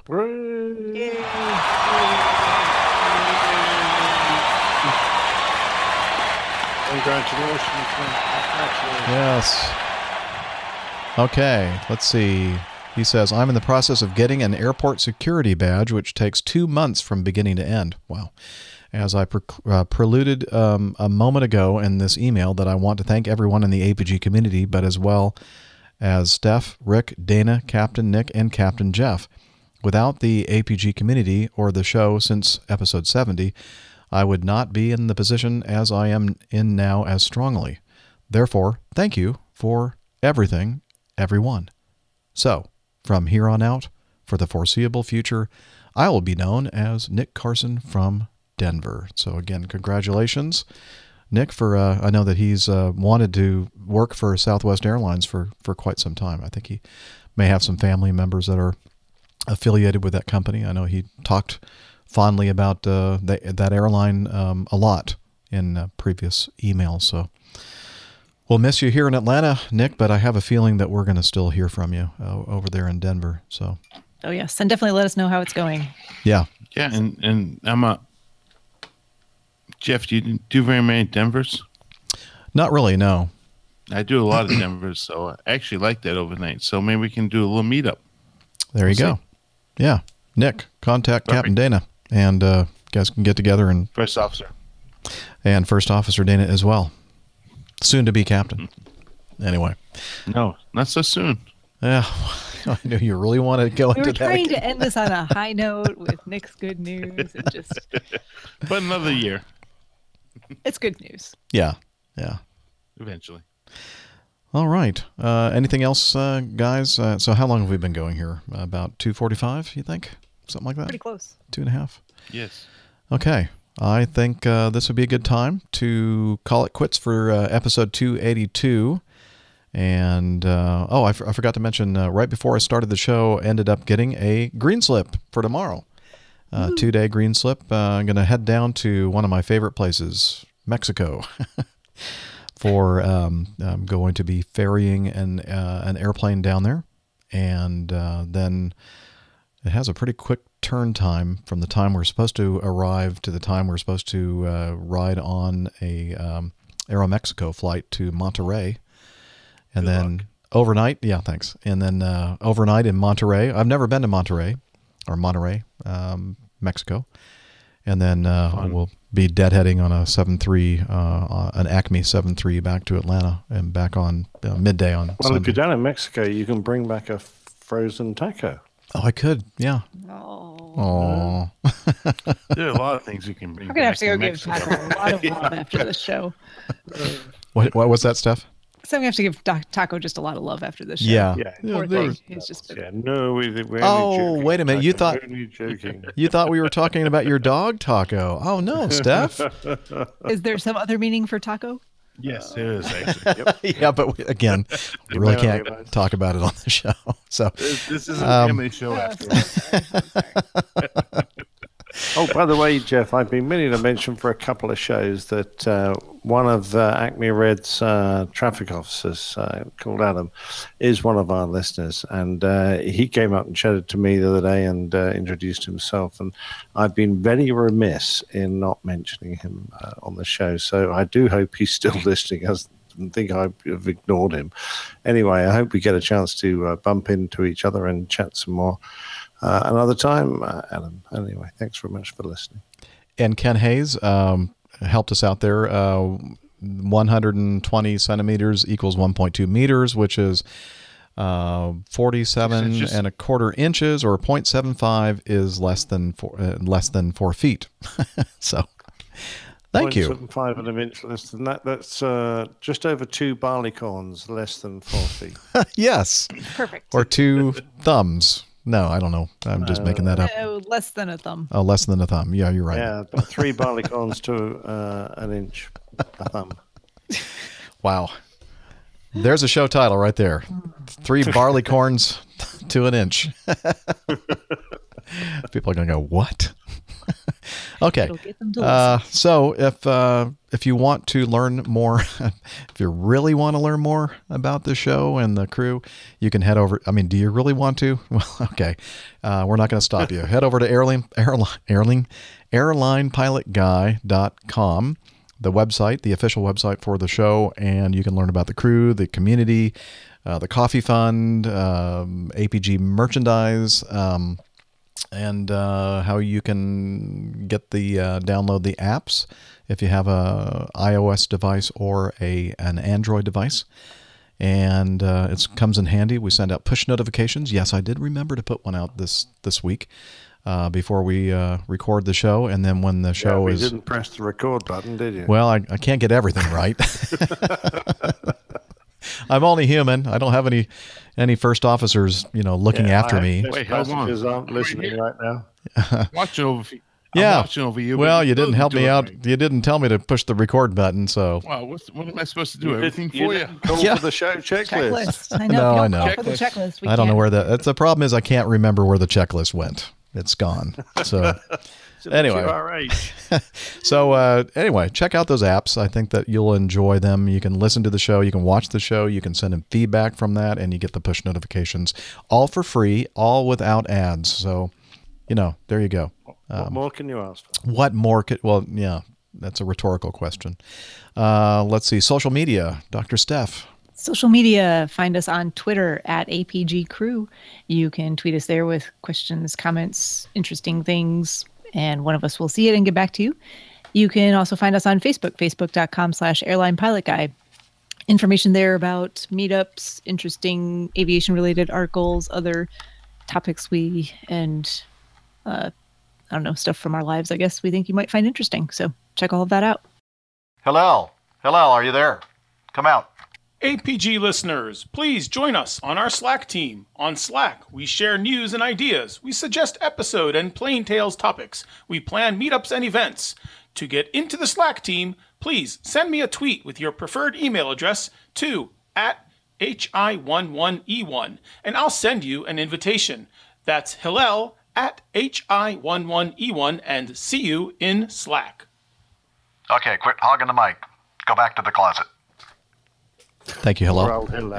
By the way, Jeff, uh, talking of Slack and meetups, uh, I am going to San Francisco, and I couldn't manage to uh, be available for a meetup last time because Fred and I were doing all that fabulous flying. Uh, but this time on the 12th of uh, August, I shall be available for a meetup. So if anyone wants to take over the responsibility of picking somewhere, and the only reason I want to cold shoulder this is, or to slopey shoulder this, I should say, is that I don't know uh, the area around my hotel at all. I don't know San Francisco at all. I don't know where would be a good spot. So I just need a, a San Francisco who fancies attending the meetup to go, right, we'll go to this place and uh, this will be the time and let me know and I'll, uh, you know, organize everything. So if there's someone willing to uh, take that on and, uh, uh, you know, sort of uh, get on Slack and let everyone know, that would be absolutely great.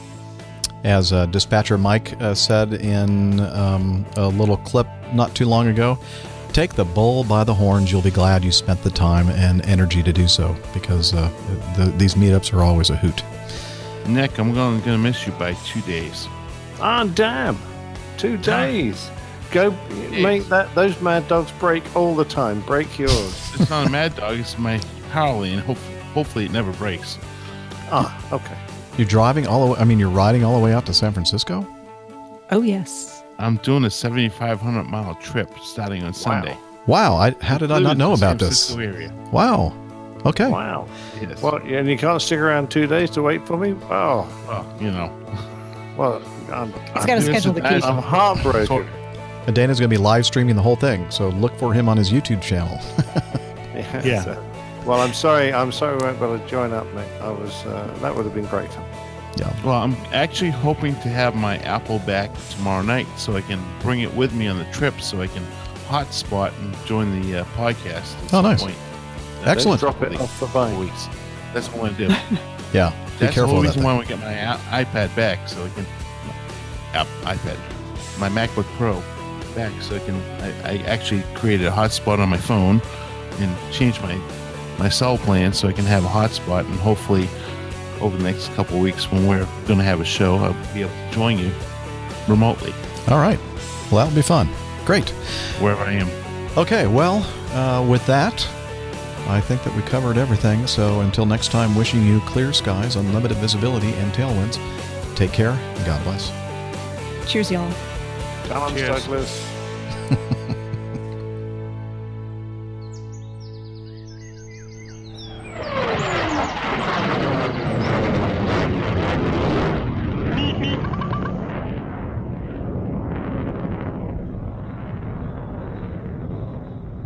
Good day. It ain't Boeing, I ain't going.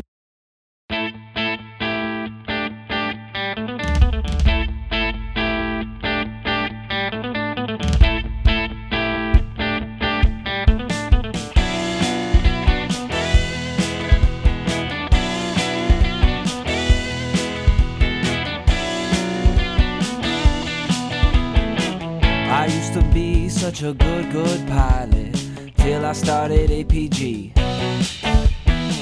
I opened doors for little old ladies, I helped them to their seats.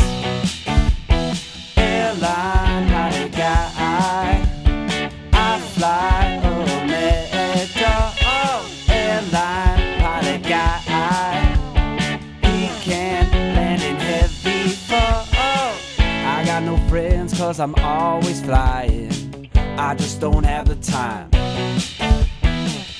I can land this old plane.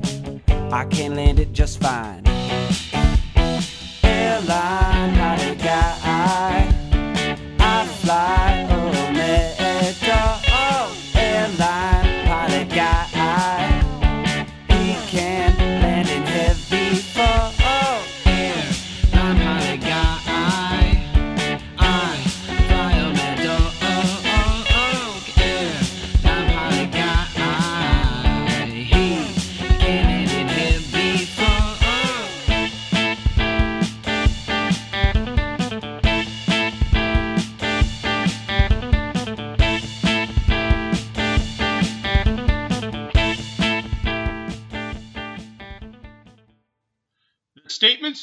and opinions expressed on the Airline Pilot Guy podcast may not represent the views, opinions, or policies of any airline, real or fictionalized, mentioned, implied, or accidentally slipped by any of the participants, guests, or feedback providers you may or may not have heard, may or may not believe you may have heard on this or any prior episode of the Airline Pilot Guy podcast.